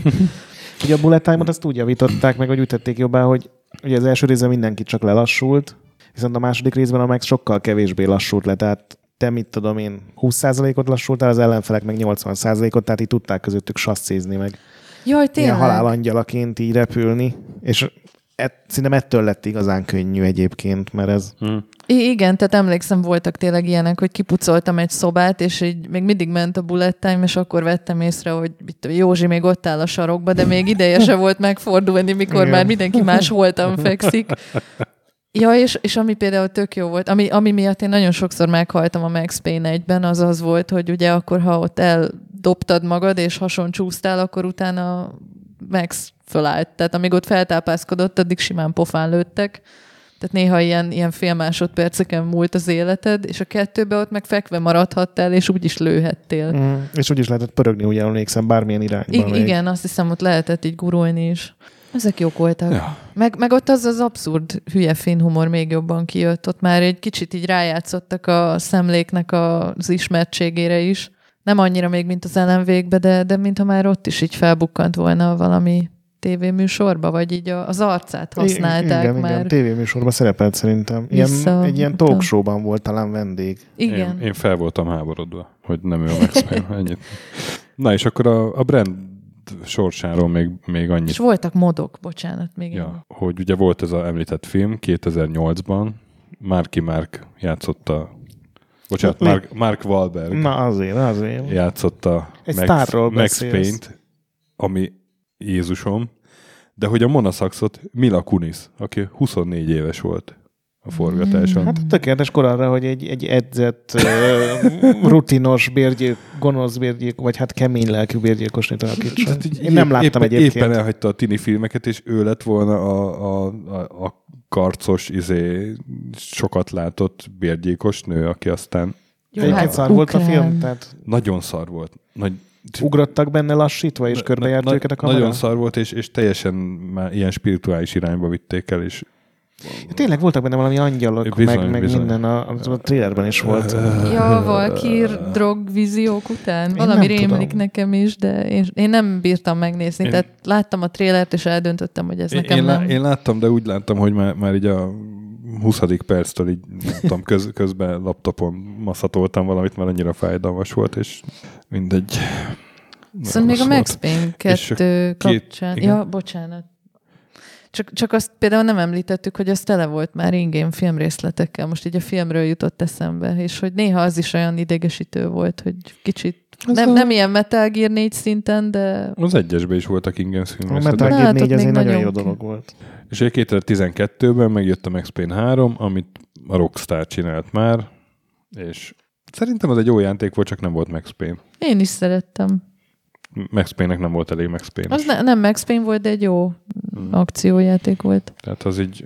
Nagyon fasza volt abban az animáció, meg a harcrendszer. Csak Igen. a környezet az ugye Brazília lett, São Paulo-ba átment, és egy ilyen izzadt kopaszodó Max Payne az nem ugyanaz a Max Payne. Ne, nem volt elég noáros, meg, meg ja. Ja, Szerintem azt nem a is akarták. Már. Hawaii inget ráhúzta Nem, a nekem a Bruce Willis-es Max koszos Payne az- trikóra. Max Payne az naráljon dörmögve, és Egyébként messze jobban fogyott az a játék, mint bármi, csak ugye ez Mhm. pont a Red Dead Redemption-nel együtt jött ki, amihez képest nagyon szarul fogyott, úgyhogy szerintem nem lesz nagyon több. Hm. A kettő is egyébként nagyon gáz volt, tehát nagyon keveset adtak el belőle, Aha. és akkor a Take-Two szerintem ezért várt ennyit, hogy akkor megvárjuk, hogy mindenki elfejti. A szemlék szokott olyat nyilatkozni, hogy ő, ő szívesen csinálna még Max Payne-t, ha úgy hozná az élet, de hát Na, és akkor a Remedy következő játékára A Remedy Hány- legjobb játéka? hány évet kellett várni? Hetet. Hetet, igen, 2010-ben a, az lmv egyes, egyesek szerint a Remedy legjobb játéka. Engem több ponton felhúzott. most, hogy ez így felmerült, én nem tudom eldönteni, hogy az, de azt hiszem nekem is talán az lmv a legkedveltebb. Nagyon jó sztoria van, hm, szerintem zseniális hangulata. Igen? Igen. Nekem, nekem az Összeállt neked a LMV sztori? az, az a Finnország szimulátor. Úgy kezdődik az LMV, gyakorlatilag az első mondat, most nem tudom szó szerint idézni, mert nem írtam ki, hogy Stephen King egyszer azt mondta, hogy minden horror sztorinak az a halála, hogyha elkezdik megmagyarázni a rejtélyeket. Tehát nem, nem is akarták megmagyarázni, hogy mi történik. Tök jó az. Ugye az volt pszichológiai action thriller, azt hiszem ez volt a, a Horror, horror is. Még mondja, mondja még horrort is. action thriller volt. Nem, nem? Pszicho, azt hiszem- pszichohorror. A horrort azt nem annyira akarták, azt, azt így mondták néha, de, de ők, tehát hogy kezdettől fogva hajtogatták, hogy nem akarják, hogy az LMV-ket a horror műfajba sorolják, hanem sokkal inkább De egy hát ilyen pszichológiai És thriller. amikor, és amikor a sötét madarak támadnak, mint Hát a, az olyan jó kis Hitchcock, de, De a, az, meg a, meg az a x meg sem az- horror, meg, a- pedig az, ott is meg biztos a volt Twin olyan Peaks epizód. meg ezek a sötét lények. Persze horror Az benne a pszichológia, mert most de- azok tényleg ott voltak-e, vagy csak az LMV-k elmével léteztek? Jó. Tehát itt És akkor a Te ennyire végén... a- utáltad az? Én Szerintem ezt nem ugyan, nem, én, én, nekem nagyon tetszett az LMV-k, végigjátszottam. Azzal Csak teljesen egyetértek, hogy a sztori nem egy ilyen... Csak több ponton, tehát két dologgal húzott fel. Na az egyik az volt, hogy, hogy, a, hogy a sztori az, az Ez a túl, túl, Túl- rejtés. túl csavarták ezerszer. Tehát, hogy, hogy egy, tényleg a, a, még egy csavar, még egy csavar. Az, az, az valóság? Nem is az a valóság, hanem ez a valóság. De nem, mert ezt csak képzeli, álmodja is. És amikor így, így azt éreztem, hogy a, hogy a szemlék így szórakozik az agyammal, és egy ponton azt mondtam, hogy édesanyád Dalszórakoz. dal szórakozzál szemlék. Tehát, hogy nem, Én, én így Én- boldogan vetettem bele magam Ugyanez. ezekbe. Én... Én- ezt nagyon élveztem. Én nekem azzal nincs bajom, ha, ha nincs ha, ha nyitva van hagyva egy sztori, és nincs minden szál elvarva, de itt azt éreztem, hogy így, így, így A legvége az tényleg túlzás volt. Tehát az utolsó fél óra... Az... És pontosan a, a végé, végével rontotta ezt el, mert ott volt egy pont, ahol meg lehetett volna állni, hogy jó, akkor itt vége, akkor ez volt, jó, nem tudok minden, de ez így, ez így egy fasz a sztori, de nem túl pörgött. A másik, amivel nagyon felhúzott, ezek a rohadt gyűjtögető, gyűjtögethető Nem, semmi. Kávés, Figyelj. termoszok. De az annyira ki tud zökkenteni a izéből, a, a, a, a, abból a hangulatban, amire azt akarják, hogy az a játék beráncson engem, és akkor ilyen pszichotriller, meg izé, meg játék a fény árnyékkal, és akkor egyszer csak ott egy rohadt termosz. Oké, okay, a termoszokat teljesen Az megadom tényleg. neked, viszont a, a, a regény darabok azok teljesen beleépültek a sztoriba, Mhm. mm-hmm. és a rádió, ugye azokat is lehet együtt, legalábbis járt achievement, hogyha az összes rádiódást meghallgattad, azok meg iszonyatosan jó hangulatépítő dolgok voltak.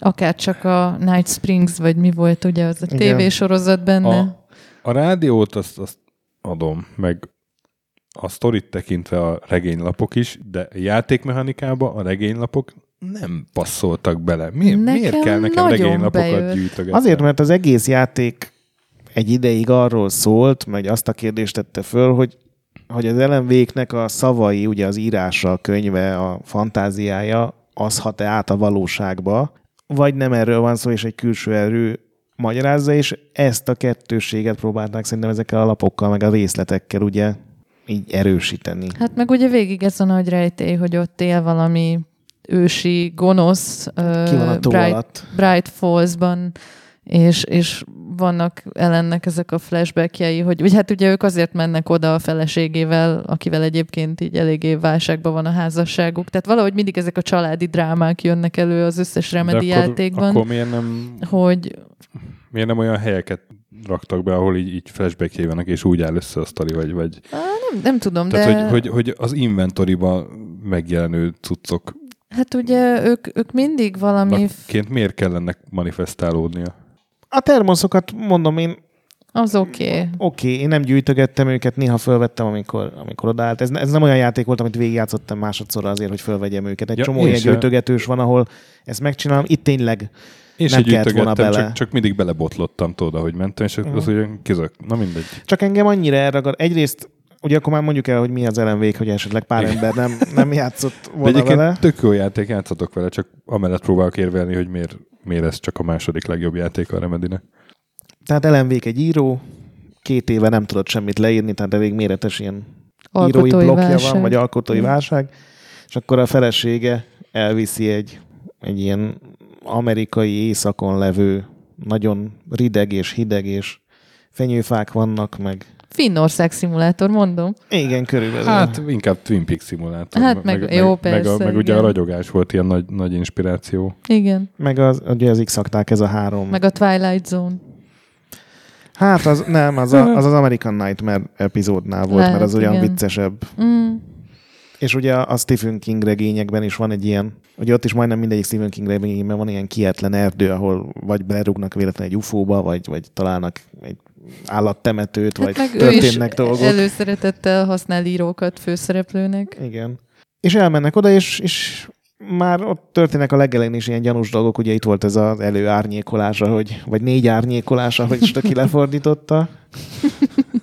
Ö, elmennek a kis kabinba, és hirtelen eltűnik a felesége, és gyakorlatilag ott marad Ellen Wake egy zseblámpával, meg egy pisztolyjal a kezében, hogy Sőt, ugye nem az van, hogy van egy, egy rémálommal indul, tehát hogy még mielőtt megérkeznek, már Igen. van egy rémálma az árnyéko, árnyakkal, ezekkel a Téken nevű árny emberekkel, és akkor utána, in, tehát az a tutoriál Igen. gyakorlatilag, utána indul a, tehát akkor megérkeznek, ugye ott van is valami kavarás, hogy nem attól veszi át a kabin kulcsot, akitől hát kéne. ilyen ultra gyanús, ilyen fekete ruhás, sosem látjuk az arcát jellegű nőtől veszi át a kabinkulcsot, nem pedig a, a tényleges főbérlőjétől, és ez már itt jelző, hogy lehet, hogy akkor máshová megy, vagy, vagy egy másik valóság, vagy...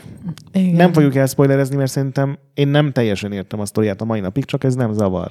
Hát a szemlék Tehát ezzel teljesen egyetértek, Stöki, hogy, próbálta, de hogy nincsen beze, és a két DLC aztán még jobban tovább kavarta. Azokkal a... nem is játszottam, mert azok nekem is kimaradtak. akik játszottak, hogy megmagyaráz, ez, ez minden, nem, ez jobban össze... Jó, akkor nem kell. Igen, nekem. ez tényleg. Viszont, és akkor innentől kezdve gyakorlatilag ugye a rendőrök vagy az FBI elkezdi kergetni az LMV-ket, hogy hová tűnt a felesége. De meg neki kiesik egy hét is közben. Hát igen, rengeteg dolog történik, ugye nagyon furcsa alakokkal akad össze, van az a testvérpár, akik ugye Jaj, az nagyon jó. Thor az, és a, Odin néven futnak kiöregedett rockstárok. az a nagy fight, az nagyon Jaj, jó. az Old Igen. Gods of As- Asgard, vagy Igen. hogy hívják őket. Az, és két... Thor, Odi, Thor és Odin, ugye a két fickó, akik állandóan veszekszenek, ilyen kiöregedett rockerek. A Dilli házban találkozol velük, ahol egyébként van játékfejlesztő is, meg tehát ott is egy kicsit megy az önirónia. És gyakorlatilag a játék arról szól, hogy, hogy az ellenvék először menekül, és senki nem hisz neki, és ilyen mindenféle furcsa horrorisztikus lények is üldözik. Aztán ugye már az egész, van ez a Bright Falls nevű falucska vagy városka, és gyakorlatilag ezek az ilyen ördögi erők ostrom alá veszik, és akkor onnantól Twin kezdve már együtt. Hát egyébként ott, ott onnan is gyűjtögettek adatokat. Ugye itt is volt ilyen, hogy kivonultak fotózni, meg túrázni, és azt is megnézték, ahol a Twin Peaks-et vették föl. És gyakorlatilag innentől kezdve egy ilyen, hát tényleg thrillerré válik. Néha nagyon félelmetes, nekem legalábbis az volt, nem tudom, hogy rá így volt ilyen hatással stöki, de amikor így éjjel harcolsz az erdőben, és nagyon jól használják ugye a, van ez a tematik, hogy a fény meg a sötétség. Igen, hát a, a és tékenek azok ilyen árlé, árlények, ugye, és a, a, egy, egyik fegyver ellenük a zseblámpa, vagy hát a fény. Ezt szerintem zseniálisan csinálták, meg ugye Aha. minden, minden ilyen Remedy játéknak a harcban van egy ilyen extra. Ugye a Max Payne-ekben nyilván az időlassítás, itt pedig az, hogy a, a zseblám, nincsen célkereszt, viszont a zseblámpa gyakorlatilag a célkereszted, és a zseblámpával a fényjel pontosabban le tudod olvasztani Igen. a páncélt az ellenfelekre, akiket utána simán le lehet lőni. Hát így tudték elrúgni őket. Nem, Staki, nem, nem, nem. Viszont itt van egy, ne, nekem egy vallomásom, tehát én, én egyébként szintén hasonlóan éltem meg a játékot, mint ti, tehát én is igyekeztem éjszaka játszani, és többnyire... Én nem igyekeztem éjszaka Én, játszani. én igen, én tudatosan éjszaka játszottam. Egyébként tényleg sose felejtem el, amikor az LMV megjelent, hogy mennyire tűkönülve vártuk ekkor már egyetemen, és akkor egy srác volt az egész rohadt ismerősi körben, akinek volt Xbox 360-a, tehát ott anyáztunk, hogy micsoda disznóság, hogy PC-re nem jön, ugye csak később jött két évvel. És akkor és ott mind- összegyűltünk. Mindez úgy, hogy el- előtte évekig mutogatták PC-n Igen, demót. igen. Úgyhogy ott összegyűltünk egy koliszobába, de igazából azt akartam kinyögni, hogy egy párszor én spontán felröhögtem így a legfeszültebb pillanatok kellős közepén, mert nem tudom, ti arra emlékeztek-e, hogy ezek a tékenek néha megszólaltak. Tehát voltak ilyen kis in-game cutscene és akkor néha mondtak ilyen nekem Frankón a szomszédok jutott eszembe róla, amikor ott a végén ugye mondják a nagy bölcsességeket, meg igazságokat, a Lenke néni, meg a többiek, hogy i- ilyen mondatok hangzanak el, hogy fishing can be a hobby or a job, meg most így hirtelen... nem rémlik. Nekem ilyen fenyegetések. Nem, Nem, nekem tehát ez- tegnap kipróbáltam, és akkor ott a sötétség téged is ellenmész, tehát ilyen ez a... Igen, de hogy néha meg ilyen teljesen random dolgokat. Például volt, volt az a rész, amikor a valami a természeti, vagy, vagy ilyen nemzeti parkban vagy, és, és akkor ott is jön az egyik, és közli veled, hogy a vadásznak vadász engedély kell, meg, meg, meg ilyen... Úristen, szerintem valami modolt verziót néztél. Nem. Ilyen... Meg, meg amikor ott a Dili házba jönnek, jönnek ellened, és akkor ott is az egyik közli, hogy minden este három tabletta, és úgy alszol, mint a kisbaba, meg ilyen, ilyen totál random mondatokat Gondolom, eregettek. hogy itt is a pszichéjük mélyéről előásták a Zseniális. Tehát én, én akármennyire féltem, azért néha így beleröhögtem az éjszaka Jó, csendjébe. tényleg, tényleg jó játék az nmv Nagyon Én- jó volt. Meg szerintem zseniálisan néz ki, nem is feltétlenül technikailag, csak az, hogy ugye sötét erdőbe vagy, és kilősz egy ilyen, van tudod, ez a fényrakéta, Mhm. ami gyakorlatilag ilyen gránátként szolgált, és Ja. annyira látványosan nézett ki, hogy a sötét bokrokból törnek rád ilyen alig látható lények, és kirobbantasz egy ilyen rakétát. Meg egyáltalán, hogy az erdőt megcsinálták, és én például élveztem még a rohadt gyűjtögetést is, mert annak volt egy elképesztő adrena- adrenalin pumpáló hatása, amikor például tudtam, hogy valahol ott van egy lap az erdőnek azon a részén, ahol épp kolbászolok, és már nem volt töltényem, meg már éppen fogyott ki az elem a zseblámpából, és akkor kirohangáltam, hogy de, de én összeszedem azt a lapot, mert el akarom olvasni, mert érdekel a cselekmény. És akkor így, így nagyon kicentízve tudtam visszafutni a, a lámpa alá, ami ugye a menedéket jelentette, és Mm. oda nem tudtak követni, meg ott regenerálódtál. Különben az Energizer mennyit fizetett azért, hogy Energizer elemek legyenek a játék? Mert ugye az volt a töltény így végig, Ó, és meg- folyton szedted fel az Energizer Igen. elemeket. Tehát az a product placement, az vajon mennyi pénz volt? Meg, meg a Verizonnak voltak még hirdetései, Igen, igen, meg Hát Szerintem ez, Autó ez ilyen Microsoft reklám. intézte ezeket. Igen. Ja, hát nyilván, nyilván. jó, hát annyira nem rossz, mint később a, izé, a Quantum Break. Elemvék. Hm? Nem, nem. Nekem egyébként bejött az is, hogy ilyen epizódikus volt, arról még nem beszéltünk, hogy ugye hét epizódra volt bontva? Ja, azt hiszem Hat. Hat. hat, Hat. hat epizódra volt bontva, és tehát ezeknek mindegyik epizódnak volt egy dramaturgiai íve, ami aztán a legutóbbi, legutolsó epizódban már így túlcsavarták ugye ezt az egészet szerintem. De hogy, hogy ez nekem tetszett, hogy ilyen adagokra van osztva a játék, és tekintettel van arra, hogy a játékos az elkezd játszani hazaért munkából, és akkor játszik éjfékkor azért már le kéne feküdni, és addig így pont végig játszottál így. Mm. Hát ez onnan jött, hogy ez az Szép egész... ráérősen. ez És leg- ez, ez is ugye így négy árnyékolja a következő Igen. játékot. De ez azért van szerintem, mert az egészet egy forgatókönyvből írta a szemlék. Undertow címen írt egyet, és gyakorlatilag ebben benne volt már minden, a babajagától kezdve a két félőrült testvérig, akik vagy istenek, vagy nem, a, egy, annak is egy író volt a főszereplő igaz feleség nélkül, aki visszavonult nagyon vidékre pihenni, és ugye az LMV-hez írtak egy motort, ami nagyon sokáig open world világot Igen, igen. tett volna lehetővé, és gyakorlatilag a fejlesztés első négy éve arról szólt, hogy, hogy csináltak egy open, tehát megcsinálták egy ilyen 100 négyzetkilométeres hatalmas szigetet. Pár hónapig ez 2004-ben még fantazi volt, tehát ilyen vikinges fantazi szörnyekkel, meg mindennel, aztán átment. Ak- akkor jött meg szemlék ezzel a forgatókönyv ötlettel, hogy mi lenne, ha ezt csinálnánk meg. És még be is mutatták így, most aki szerintem te is kim voltál azon az E3-on, amikor 2005-ben bemutatják azt Akkor a... nem voltam kint. De akkor videót úgyis biztos, hogy láttad, hogy szabadon lehetett vezetni, Igen, igen, igen. volt egy térkép, és akkor oda mentél, Ha. ahova akartál, és, és azt ezt bemutatták, uh, akkor az E3-on a Microsoft le is csap rá, ugye akkor jelent meg az Xbox 360, úgyhogy kellettek nekik az új cuccok. 2006-ban még egyszer bemutatják a játékot, és 2007-ben senki nem láttak, meg 2008-ban is csak azt hiszem év végén mutatták be, és akkor jöttek rá, amikor a sztori küldetéseket elkezdték berakni a játékba, hogy igazából ez nem működik, hogy van egy rohadt erős sztorink, most nyilván, hogyha a vége nem tetszik, attól még ugye a sztori szál tök erős benne, és nagyon fontos, hogy a karakterek mit csinálnak. Teljesen szembe megy a, a sandboxság, ugye Igen. a sztorival, ezt már sokszor elmondtuk. Igen, hogy mi van, hogyha nem azon az úton mész, ahol el, el kéne ütni a, a skriptelt karaktert, aki beindítja a következő fejezetet, és ki kellett venni az egészet, és gyakorlatilag újra tervezni a küldetéseket. És nagyon sokáig ekkor még ugye két karakter volt játszható, mert az FBI ügynököt is lehetett irányítani, 12 fejezet volt akkor még a játékban, és akkor egyszer a LMV-ket irányítottad, egyszer meg ezt a Nightingale nevű fickót, ahol aki üldözte az ellent. Egyébként ezt eljátszották aztán később a Quantum Breakben is, hogy ott is sok több szereplőt akartak, aztán nem tudták megírni, meg nem tudták megcsinálni, meg túl sok meló lett volna. Úgyhogy újra kellett írni gyakorlatilag az egész játékot a grafikus motor kivételével. Hát mert ők mindig is a lineáris történet vezetésben jeleskedtek, tehát ez tényleg gyakorlatilag a korábbi munkásságukkal is eléggé szembe ment volna. Meg, meg hát, amit még mit nem említettünk, csak utalgatunk rá, hogy ez a szemléknek mindig nagyon fontos volt, hogy azzal kísérletezzen, hogy, hogy tök más médiumokat keverjen a videójátékokkal.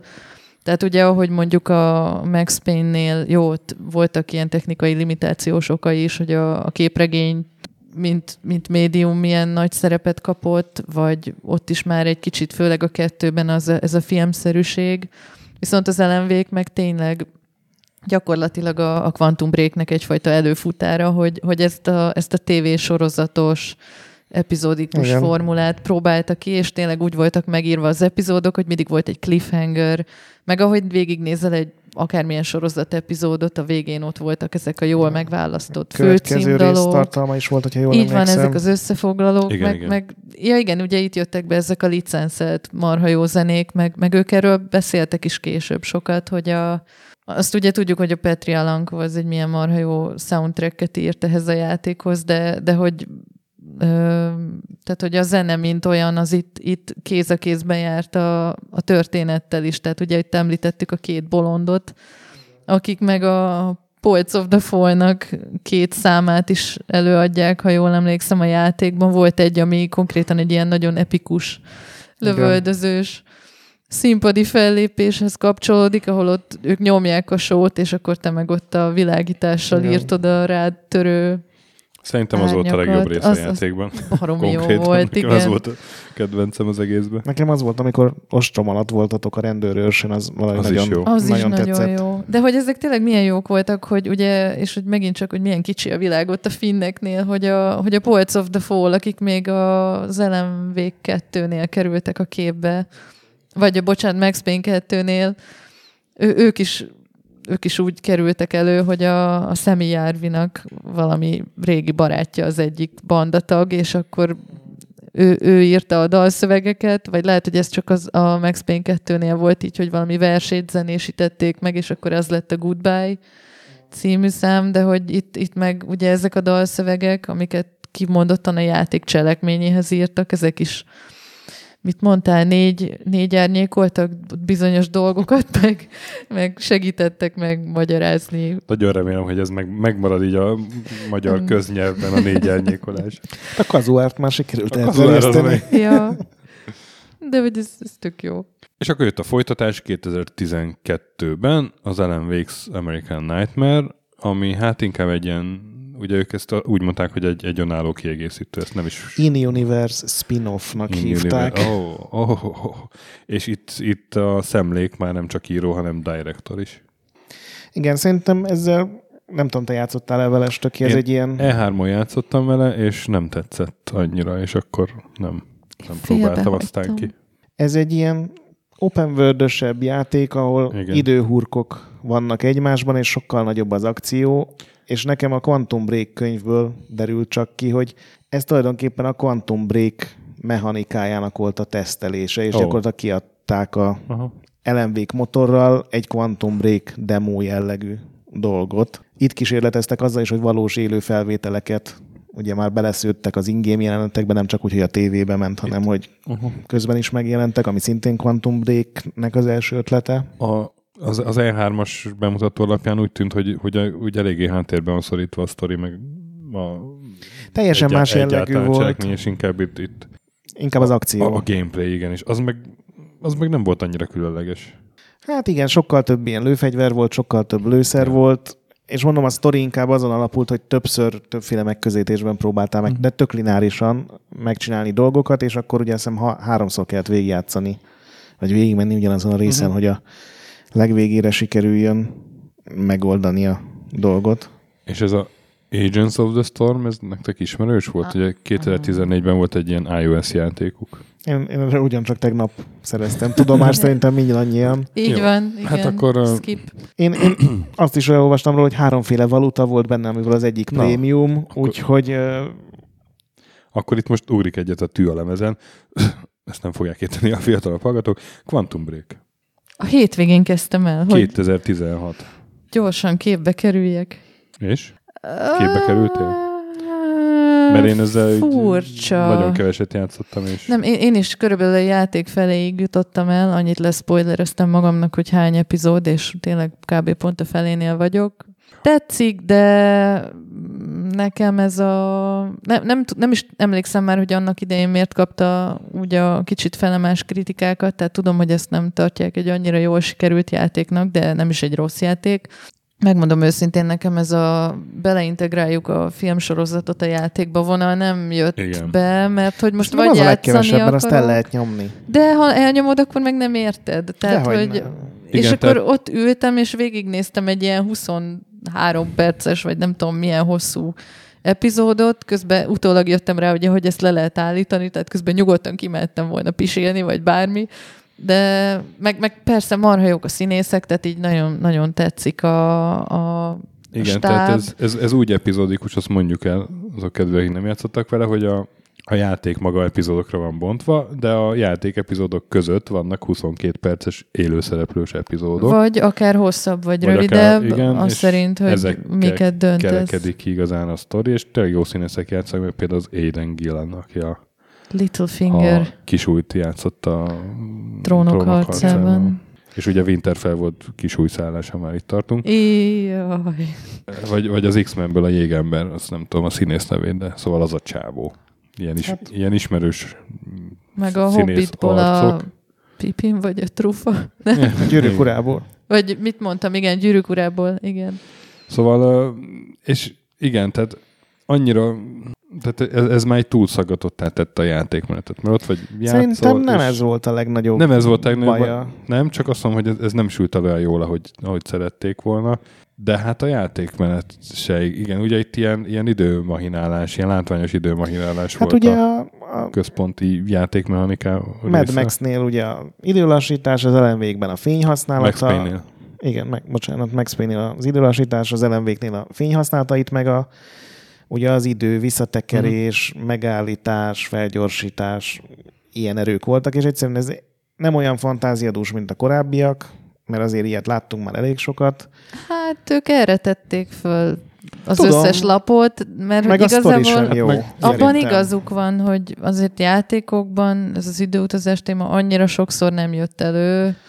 De Nem, hát nem nyilván- érdekes, legalábbis nekem a sztori nem volt Igen, érdekes. igen, igen. Nyilván, nyilván azt gondolták, hogy, hogy ugye Max Payne is azért a sztori, meg a játékmechanika, amit kitaláltak, az itt együtt tök jól működött. Az ellenvéknél is a sztori, meg ez a fény, fényes fényárnyék játék, ez együtt tök jól működött, és itt nem működött együtt jól a sztori, meg ez a időmechanika, hanem ilyen, mintha így tényleg így egymás mellett csinálták volna a kettőt, és És Hát hát, először én- úgy is akarták. Hát inkább az a baj szerintem, ez is a ez a Quantum Break-es könyvből jön le, a szemlék mesél nagyon sok dologról, hogy egyszerűen ez ilyen Z-verzió volt, ami megvalósult, tehát nagyon nem Mhm. ezt akarták csinálni. Mhm. Úgy kezdődött, hogy a LMV2-t küldték szét egy csomó kiadónak, ugye, hogy ez a tervünk, így néznek ki, ilyen ötleteink vannak, és senki nem adott volna nekik annyi pénzt, amennyit kértek, hanem a Microsoft válaszolt, hogy oké, okay, ez nem. Ugye az LMV-k nem fogyott az elején nagyon jól. Azóta, hogy rengeteg leárazáson volt, hogy most már biztos sok millióban Hát meg megvették a népek. megjelent, ugye. És azt mondták, hogy interaktív, narratívás játékra van szükségük, ahol ugye a játékos tudja befolyásolni a sztorit, és akkor ehhez elővette a szemlék, itt jön az LMV 3-nak a vázlata, amiről én korábban nem is tudtam, hogy létezett. Az LMV 3-nak az lett volna az ötlete, hogy van egy ügynökség, ami vizsgálja az ilyen természetfölötti dolgokat, ami ugye az LMV 1-ben, meg a kettőben, ami nyilván sose készült el eddig.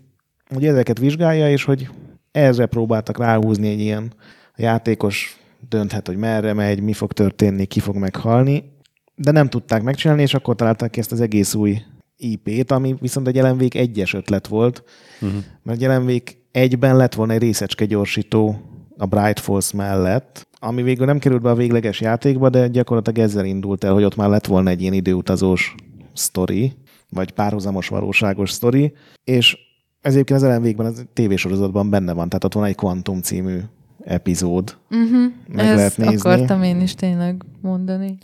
És akkor kitalálták az első alapötletet, hogy legyen az az egész játékrendszernek az alapja, hogy csinálsz valamit, aktiválsz egy képességet, visszakerülsz 15 másodperccel korábbra, és akkor az klónod, az ugyanazt megcsinálja, amit te az előbb megcsináltál, de mellette te tudsz akciózni. Tudom, mint volt az a Cursor 10 nevű játék, ahol Igen, így igen, igen. gyakorlatilag magadnak kell segíteni, és erre épült volna fel az egész, és ezzel én másfél évig szenvedtek, és végül ki kell dobni az egészet, mert azt mondták, hogy nagyon lassú lett, az AI nehezen tudott reagálni egyszerre a két karakterre, nagyon taktikus lett, és nem lett akciójáték. Úgyhogy ez lett a B megoldás, hogy egyszerűen átrakták ilyen, ilyen szimpla képességekbe a, ezeket az időakciókat, hogy megállítás, lelassítás, Igen, és hát ez, ez hogyan fogyott? Jól emlékszem, hogy ez is ilyen csalódás volt? A... Igen, de ez szerintem megérdemelte ebben. Tehát amennyire az LMV szerintem sokkal nagyobb eladásokat, Mhm. meg sikert érdemelt volna, a Quantum Break szerintem 2016-ban azért voltak például a sony sokkal jobban összerakott ilyen, ilyen zászlós hajó jellegű. Hát emiatt Címek. is tolták el, mert nem, hogy már, már 2015-ben ugyanez volt a gond, hogy nem akarták, hogy megfojtsa a többi Microsoft exkluzív. Hát és, Nem hiszem, hogy volt mint megfojtani. és az, az jele, jelezhette, hogy valami gond van, hogy, hogy már még a fejlesztés alatt 2015-ben ugye a Remedy CEO-t váltott. Igen, meg a... Bár nagyon bizonygatták, hogy annak semmi köze meg hatása. Persze, Igen, új, új, új kihívásokat keresett. igen. És a, nagyon élvezte az együtt töltött időszakot egyébként. Igen, így van. Nagyon sok szép emlékkel gazdagodott. Igen, és a barátokkal továbbra Élet is egyik tartja. legjobb időszaka volt. Igen, úgyhogy egy időszakban volt kinek támogatás is a Hm. játékban, a második játékos tudott így időt lassítani a kezének a mozgatásával.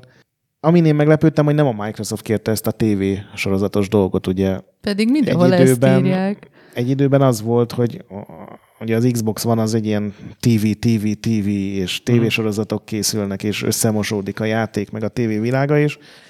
Itt a szemlék leírja feketén-fejére, hogy ezt ő akarta, ő találta ki. Nyilván az elején ez is teljesen máshogy működött volna. Most ez ugye úgy működik, hogy minden fejezet végén hozhatsz egy döntést.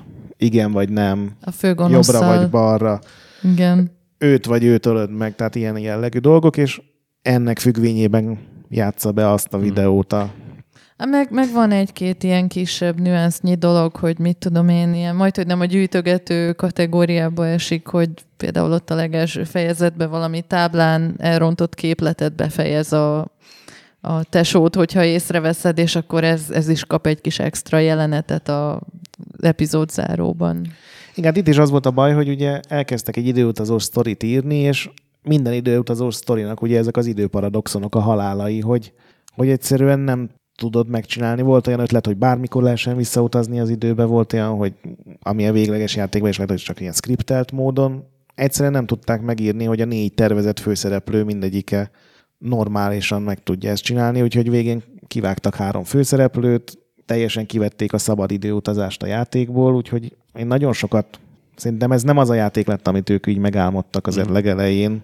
Fölvettek valami fizikus professzort is, aki próbálta ilyen kvázi tudományos mederbe terelni a sztorit, hogy azért ilyen nagyon nagy hülyeségeket ne találjanak Hát, ki. Nagyon mélyen belementek minden ilyen dologba, meg fölbéreltek például egy céget, a, aki ennek a Gonosz Monarch nevű vállalatnak a teljes ilyen grafikus dizájnját megcsinálta, tehát megvoltak ugyanazok a logószínek RGB-ben, meg hogy milyenek az egyenruhák. Tehát ilyen szempontból tényleg eszelős munkát belőltek, csak szerintem egyszerűen nem jött össze az, hogy egy érdekes időutazós sztorit tudjanak írni.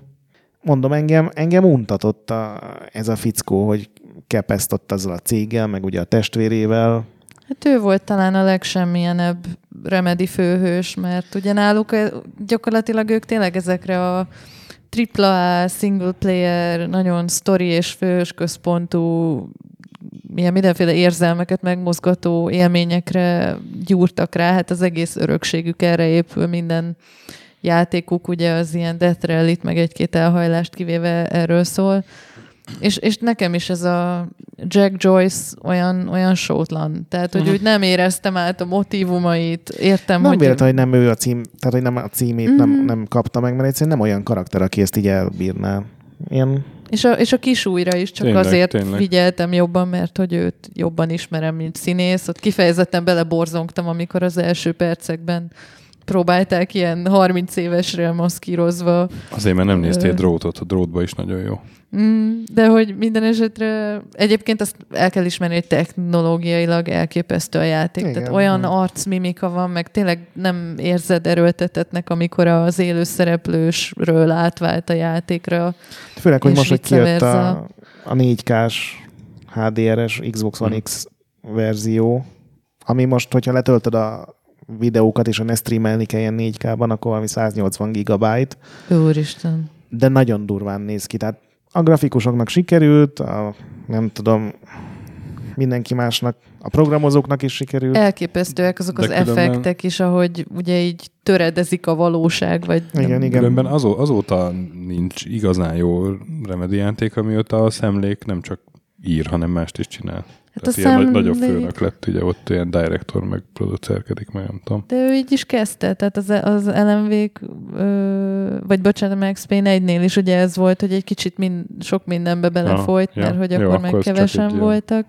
De ebben egyébként lehet valami, amit te mondasz, hogy ugye a Quantum Break volt, ahol ő már ilyen cre- creative directorrá Hát lépett a, elő. meg az American Nightmare-be is. Tehát, Igen. Hogy, hogy lehet, hogy hiányzik valaki, aki őt Igen, ugye, ugye hogy, tartsa. hogy lel, lelkesedésből megírta a 600 oldalas Max Mhm. Payne 2 forgatókönyvet, és senki nem szólt neki, hogy Igen.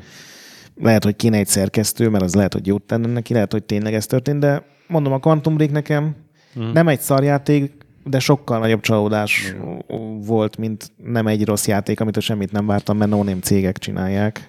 Na, és mit látunk a Remedy jövőjében? Valami hasonlót. Mm, Két játékok van fejlesztés alatt, ugye hivatalosan bejelentve, Igen, az egyik mind ez a a... kettő.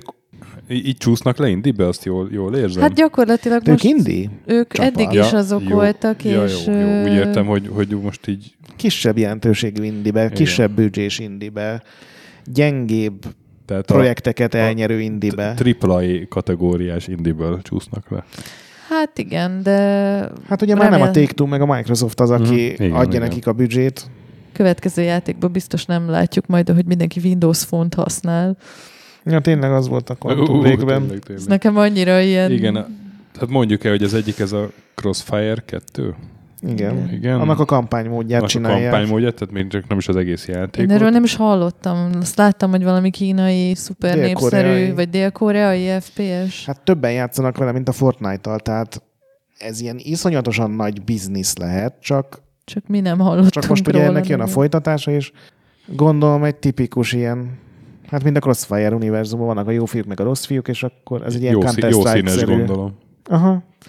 És nagyon sok pénzt el tudsz költeni, hogy a Igen, karakteredet A fölfejleszt. másik pedig a... a Hát a hetes az, a, számú sa- projekt. az a saját IP-ük, igen, a, a hetes számú projekt, aminek nincs még neve. Igen, csak és azzal kapcsolatban is van két 505 Games fogja kiadni, ha minden igaz. Igen, ez az egyik negatívum, amit akartam mondani, tehát az nem az a kiadó, aki Igen. tudja, és Én nem tudom miért, de teljesen nyíltan kirakták az összes pénzügyi adatot erről a megbeszélésről, azt nem tudom, látta, de Mhm, Nem. De 7,75 millió dollár a fejlesztési költség, ami szerintem nagyon alacsony egy, egy Remedihez képest. Igen. Nyilván nem az tudni, nem euró volt? Na mindegy, csak Akkor is már, alacsony. de ja, nem, nem tudom már én sem. és erre jön még rá majd a, a marketing marketing, és ezért a kiadó Aha. 45%-ot fog levonni az összes értékesítésből. És ugye az a hivatalos, hogy moziszerű külső nézetes akciójáték egy új Remedy által kreált univerzumban. Tehát Azt ígérik, amiben ők jók, gyakorlatilag Hát, folytatják. Dökköljünk nekik. De, jaj, és ígértem egy magyar vonatkozást. Na. Csak így hirtelen eszembe jutott, hogy én például azt láttam, hogy, hogy például te, Grát, már interjúztál is ott nagyobb emberekkel a Remedinél. Én, én nekem egyetlen egy Remedis fejlesztőhöz volt szerencsém, ő se annyira fejlesztő, a Thomas Puha, vagy Puha Thomas, igen, vicces nevű úriember, aki a, aki a PR vezetőjük, vagy hát igen, minden ilyen videóban ő van benne, aki Így. tökéletes És angolsággal magyar? beszél. És ő félig magyar, tehát hogy Ah. e, amikor 2015-ben a Gamer 365-ös gárdával voltunk Gamescomon megnézni a Quantum Break-et, és egyébként nagyon vicces volt, nekem tökre megmaradt, hogy szegényeknek ott összeomlott a demo, és akkor kivágták magukat Ők is azzal. biztos röhögtek. Igen, röhögtek egyébként, és mondták, hogy na hát, micsoda szerencsénk van, és privilégiumunk, hogy most kétszer is végignézhetjük a demót, mert ugye vissza kellett menni ugyanoda, ahol összeszarta magát a build, na mindegy.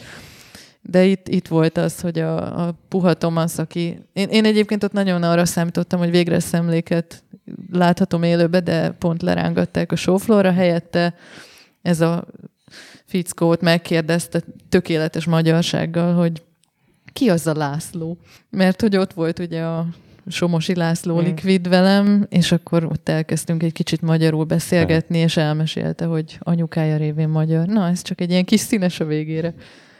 Igen, én, én az LMV-k megjelenés előtt voltam kint náluk ilyen stúdió látogatásos dolgon. Mindenki vidám volt, mindenki örül, de hát milyen legyen stúdió látogatáson a fejlesztő. Ez Póba? Igen, igen. Ó, igen. de jó lehetett neked. Nem, nem, nem, a, egy És, és, ez, Helsinki-ben volt egy másik ilyen és szerintetek akkor, akkor mind a két ilyen nagy brandjük az, az már nem fog folytatódni? Az olyan? Hát, Az a, hát a Max Payne, ha folytatódik is, az nem ők lesznek. A Quantum Break biztos vagyok benne, hogy nem fog folytatódni, mert az ráadásul szerintem Microsoft Nem, a licensz maradt. gondolok. az LMV-k az az övék viszont, igen. Na, hát akkor.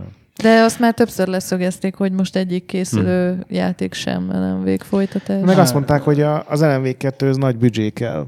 Azt viszont egy Quantum Break szintű Aha, igen. mi, nem siker után, azért bukás nem hiszem, hogy lett, de siker sem. De hát abba belement tényleg a világ pénze. Tehát eleve gondolom csak a színészeket leszerződtetni. Hát igen, ott külön a, ugye a TV sorozat rész, mert ugye nem is az van, hogy van a X sorozat, és akkor köztük van X-1 TV epizód, hanem ugye attól függött, hogy milyen válaszokat adták korábban, hogy valaki Igen. élt, valaki nem, úgyhogy Hát rengeteg ilyen extra jelenetet, variánst le kellett forgatni, és azt azt hiszem, így outsourcolták egy valami hát azt a Microsoft intézte valahol Amerikában, de a szemlék Igen. volt a rendező, vagy a, nem, hogy nem rendező, de hogy ott, ott ült a felvételeken. Na hát reméljük, hogy Max Payne az nem lesz X Payne, és hogy nem maradunk itt végtelenül. Ellen végtelenül. Én értettem. Ez jó végszó volt, nem? menjünk haza. Klári, köszönjük szépen, hogy itt voltál, és Köszönöm én is. segítettél nekünk a Remedy portfólióját összetenni. Hát én köszönöm a László, lehetőséget. köszönöm szépen, hogy itt voltál, gyere máskor is. Stöki, hálásan köszönöm a meghívást. Ti pedig, kedves hallgatók, legközelebb is hallgassatok checkpointot, amikor... Vagyis maradjatok hallgatók. Igen, így van, így van, amikor minivel jövünk, és hát játszatok sokat, játszatok Ellen Vékkel, meg Max Payne-nel, és mentsetek boss fight előtt, takarékoskodjatok a fájdalomcsillapítóval, a Max Payne-ben. Mit mondjunk még? Az elemmel. Ne turkáljatok a biaszban. igen, igen. És uh, a nagy pixel pedig gyönyörű. Ja, és értékeltek minket itunes ha még nem tettétek meg. Sziasztok! Sziasztok! Sziasztok!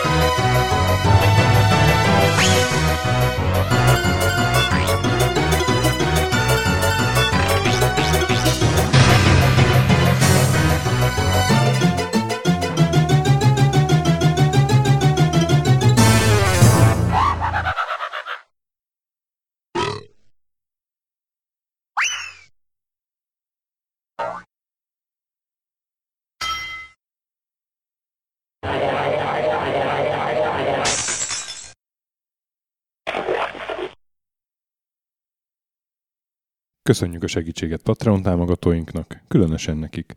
Pumukli, Conscript, Kis András, Dester, Szörácsi Bálda Réten, Joda, CPT Genyó, Kínai, Gala, Kenobi, Gac, Andris 123456, Hanan, Kuti Előd, Zsó, Takkerbá, Amon, Flanker, Bob, Dances Fit Chickens, Gabez Mekkolis, Edem, Nobit, Stonfi, Sogi, Siz, CVD, Gáspár Zsolt, Tibiur, Titus, Hozé Amnézia, Gera, Bert, MF2HD, Hardy, Mikey, Hollósi Dániel, Balázs, Zobor, Csiki, GCIST, Suvap, Kertész Péter, Daev, Vésziz, Mongúz, Richard V, Király Ernő, Szati, Kviha, Vidra, Jaga, Mazi, Kongfan, Vrad, Insert Coin Egyesült a videójátékos kultúráért, Maz, Mozóka, Mr. Corley, Tryman, Moon, Joff, Nagy Gyula, Köles Máté, Gergely B., Sakali, Norbradar, Sorel, Naturlecsó, Győri Ferenc, Devencs, Kaktusz, BB Virgó, Tom, Jed, a Konnektor csapata, Kalázdi Tamás, Appai Márton, Balcó, Alagi úr, Dudi, Judgebred, Müxis, Kortva Gergely, László, Kurunci Gábor, Opat, Jani bácsi, Szalonna, Dabrowski Ádám, Gévas, KZG, Stangszabolcs, Krisz, Somogyi András, Szaverti, Alternisztom, Hédi, Gabigi, Tomiszt, Logan, Att és Gyuri.